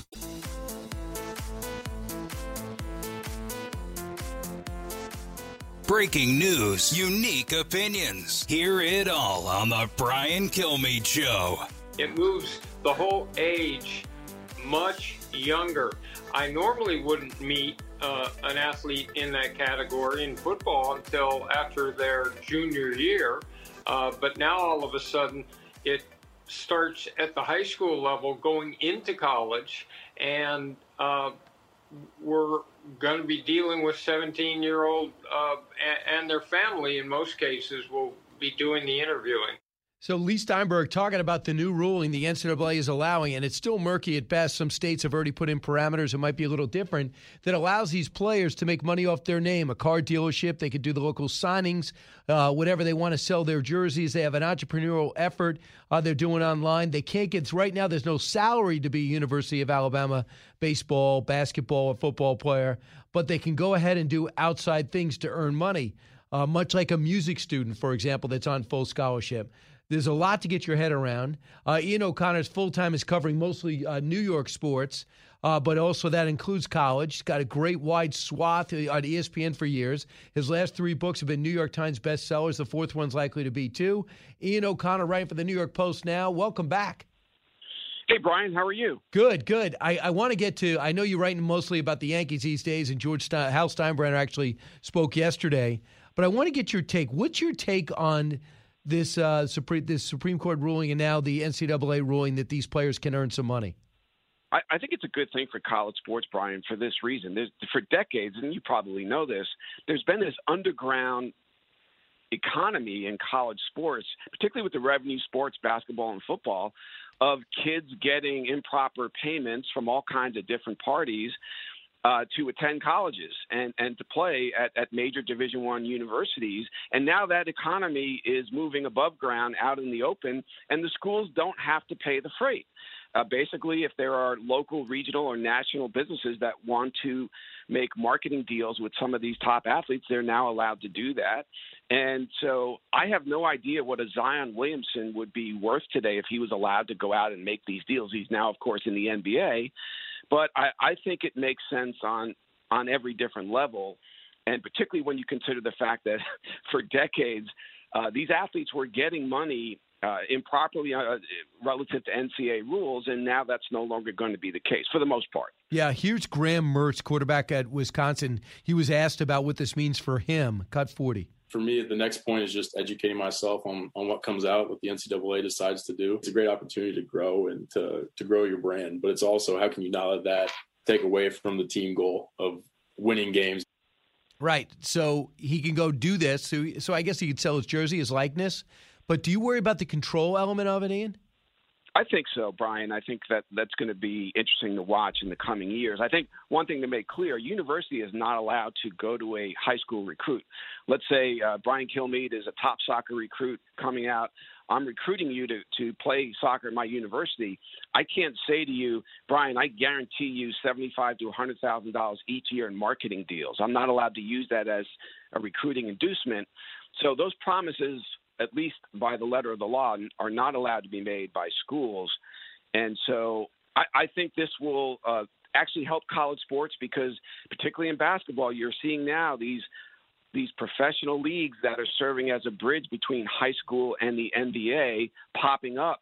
College basketball has to find a way to compete with those leagues and keep some talent in school, and I think this is a way of doing it. Yeah, I think it's the Gatorade League, so this in between, so you think you'll be a first-round pick. You have no interest in going to school. The age is nineteen in basketball, so to get into the N B A, so what are you going to do? If you don't want to be one and done, there's a place for you to go. So here's the thing, though, and Ian, I could easily see this happening. University of Nebraska football coach comes up and says, listen, if you come here, Uh, I like to think your opportunities for marketing are pretty strong, and I'd like you to meet the local dealership. Uh, it's owned by my former player, and this guy and this guy owns a restaurant. I think we're going to do some autograph. He usually has the players sign autographs there. Uh, so can you see that happening? Well, it's, certainly it's not allowed, and you, you and think I it's not allowed, though? Really? Well, yeah, you're not you're not allowed to use that as an inducement. Do I think it will happen? Of course. Recruiters have been breaking rules in college sports for decades, so I think it will happen. It's not supposed to happen. And, and look, the the smaller schools in Division I have never really been able to compete for the top high school recruits nationally anyway with the big schools. So so nothing's going to change there. But you are not allowed to use that as a recruiting inducement. If you do it, and I do think some coaches will, if you get caught, you're supposed to get punished. Do I think it will happen? Yes. So yeah, that will happen. See, I actually, what I the way I set it up, I don't even, I don't even know if that's illegal the way I read it, because I will say we're very, you know, our alumni are very loyal to our team, and they're very well, successful gonna, it, businessmen it, it, in the area, and they usually. My running back last year had five autograph shows uh, down the block. Can I not say that? Recruiters always attack the gray areas in the N C A A rule book. That is a gray area. I think you're pushing it there. Okay. And and so I, I think that's improper, but certainly coaches will try to get away with that, no question. All right, so uh, Ian O'Connor, our guest, uh, he just wrote uh, Belichick, I believe was his uh, last bestseller. New one's Coach K and the Rise and Reign of, uh, of Mike Krzyzewski. So that's going to be great. It's going to be his final year here, too, as well. So the timing is uh, fortuitous. Did you know that before you wrote it? No, I didn't. Uh, I actually thought he'd coach another uh, two, three years. He's a young seventy-four. But I actually think, Brian, in, in bridging the two subjects, I think one of the reasons Coach K is getting out is is this, is, is that the, the game's going to change dramatically here. He's seventy-four years old now. Publicly, he said this is not a reason. I'm not sure I really buy that. But the game is, is really going to change, and I don't think he wants to put the time and effort in the next four or five years to reinvent himself one more time. And now all of a sudden we're finding ways to pay college athletes, not through the school, but through uh, businesses locally, regionally, nationally, whatever it might be. So I actually think it's one of the reasons why he's decided to step away. So a couple other things. You used to cover the. I used to see you covering the Knicks when the Bulls were at the zenith, and the Knicks were excellent a team as well back then.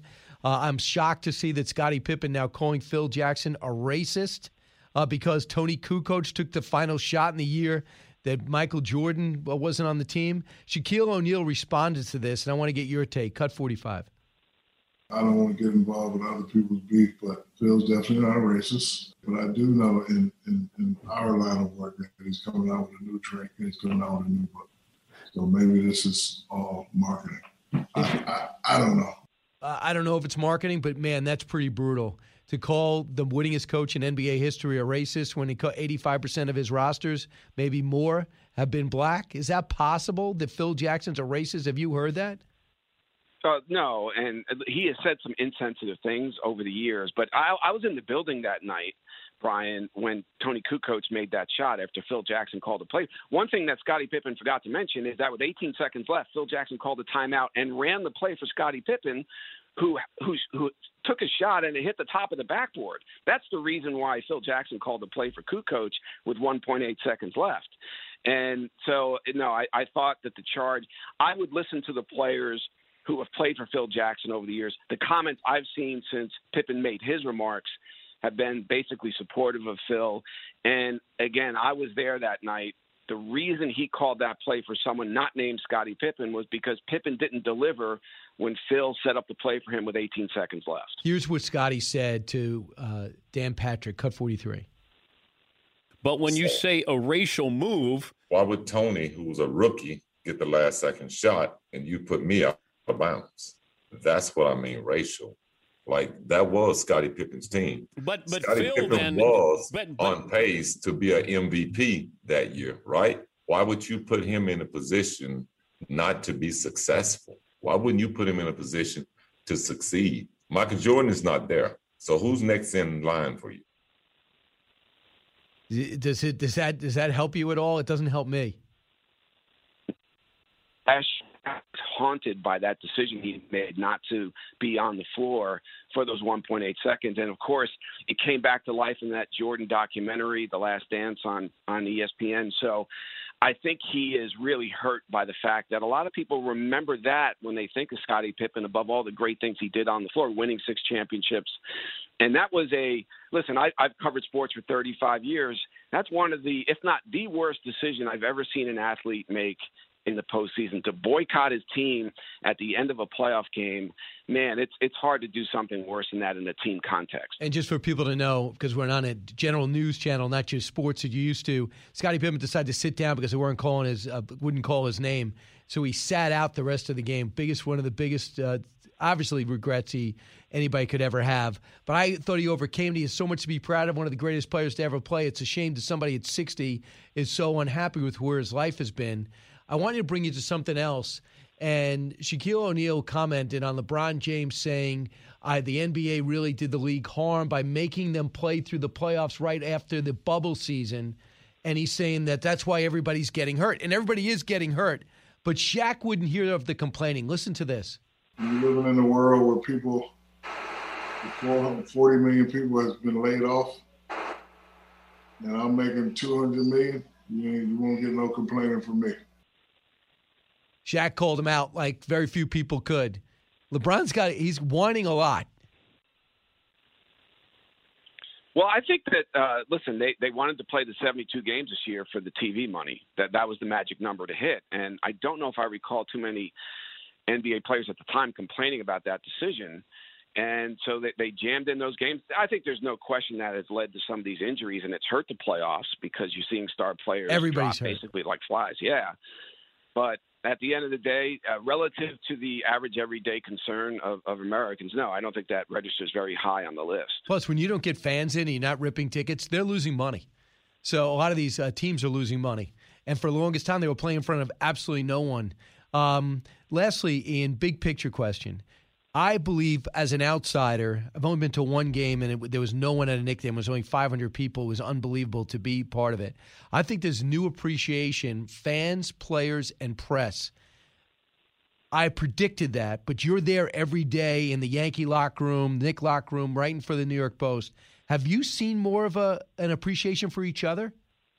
Uh, I would say, Brian, more for uh, the fans, because playing with fans uh, as opposed to without them last year and, and early this year, uh, there's such a difference in terms of atmosphere, environment. And I think the athlete appreciation of the fan has gone to a to a higher level. We're, we're still not allowed in the locker rooms, by the way, the media. Really? And so, yeah, most of the, and even the press conferences, a lot of them are still done via Zoom, even if you're sitting wow. in the stadium arena in the press box. So we're hoping that's going to change really soon. In baseball, we finally got access to pregame on the field.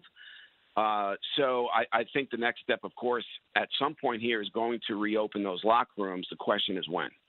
Very interesting. And lastly, Hal Steinbrenner, uh, who is his dad, famously the most famous owner in sports in my lifetime, uh, would never have allowed any manager or general manager withstand this type of Yankee disappointment.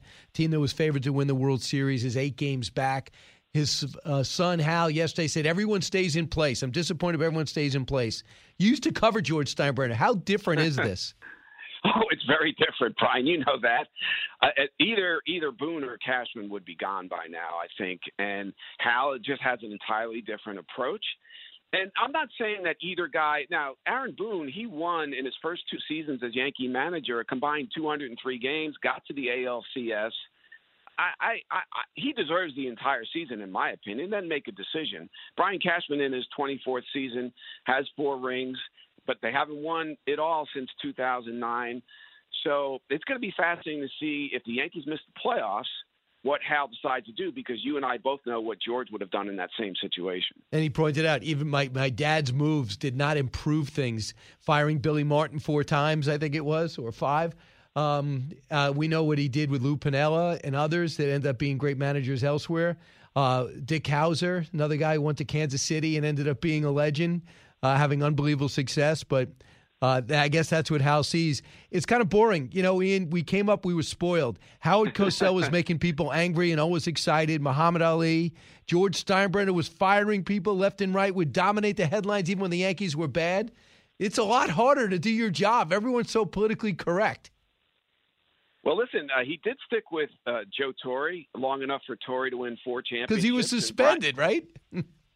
Well, no, no, no, not at that point. No, he wasn't. He was already back, and, and when Joe Torre was hired, Steinbrenner made that hire, and he stuck with him. He won four titles. Now he forced him out basically after oh seven. Right. And and, and he, he stayed with Brian Cashman a long time uh, before before his sons came in and took over the operation.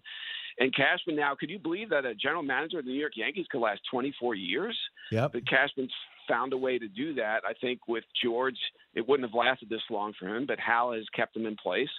And, yeah, I think at some point here, if the Yankees continue this title drought, now uh, working on since, what, two thousand nine, so it's twelve years, I, I don't know how many more seasons can pass before a change is made uh, at that level. So after they come back and beat Ohtani, one of the one of the most remarkable athletes I can remember from Japan, he pitches and hits.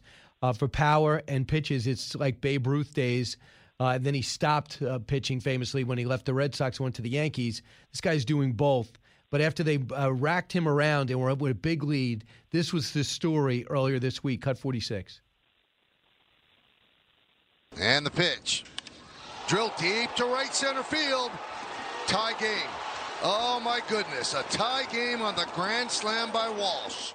You think this could have killed the Yankee season, blowing a lead like that? It's it felt that way being in the building that night. That and listen, it's a regular season loss. There's one hundred sixty-two games, still a long way to go. But man, I, I can't remember, Brian, a more devastating regular season result in baseball in my thirty plus years of doing this. Wow. Being being in the building, the feeling that I had.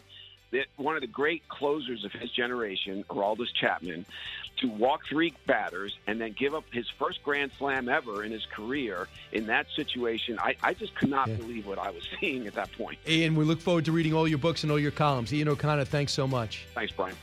Back in a moment, Brian Kilmeade Show. The fastest three hours in radio. You're with Brian Kilmeade. Hey, welcome back, everyone. I just looked at the, my watch. I think it's time to know more. More to know. Sponsored by Oxford Gold Group. Call today to learn how you can protect your retirement and savings account. eight three three, six hundred, GOLD. That's eight three three, six hundred, G O L D. I'm going to try to get a lot of stories in, so I don't want to play the sound, but not a surprise. Meghan McCain, I'm surprised she lasted this long. It's leaving The View. They didn't get any Emmys this year. I'm not sure if it's related to this, but Meghan McCain is done. They'll miss her. She was the one who made that show interesting. She was fearless in her arguments. I hope she comes back here. Thought I she was great. S- I can see Ben Domenech uh, having a special guest uh, very soon on his uh, podcast. Yes, they are married, and she is pregnant again. Next, New York Times op-ed warned Democrats have one year to save the planet. This writer Farhad Manjoo published a warning uh, today. I skipped over this editorial because they they're broken records. It's the same agenda every day. Next, California Governor Gavin Newsom has a recall date set, September fourteenth. We'll see if he leaves the state open in order for him to win. They were so fed up with his lockdown and the extension. Maybe they'll have short-term memory loss. He does not deserve to finish out his term. Next, financial firm is appointed by a judge to become the co-conservator of Britney Spears. They said they're forgetting it. They looked at the details of this. They heard a testimony. They do not want to do it. I don't blame them. Matt Gaetz invited Britney Spears to testify about a convert, uh, conservatorship uh, before Congress, conservatorship. And I would say this, she should do it because there's so many people in these situations. Most of them are seniors. We need to find out if this is an abusive situation. I think it is for Britney. Brian Kilmeade. Hey, it's Clay Travis. Join me for Outkick the Show as we dive deep into a mix of topics. New episodes available Monday to Friday on your favorite podcast platform and watch directly on Outkick.com forward slash watch. Listen to the show ad-free on Fox News Podcast Plus, on Apple Podcasts, Amazon Music with your Prime membership, or subscribe wherever you get your podcasts.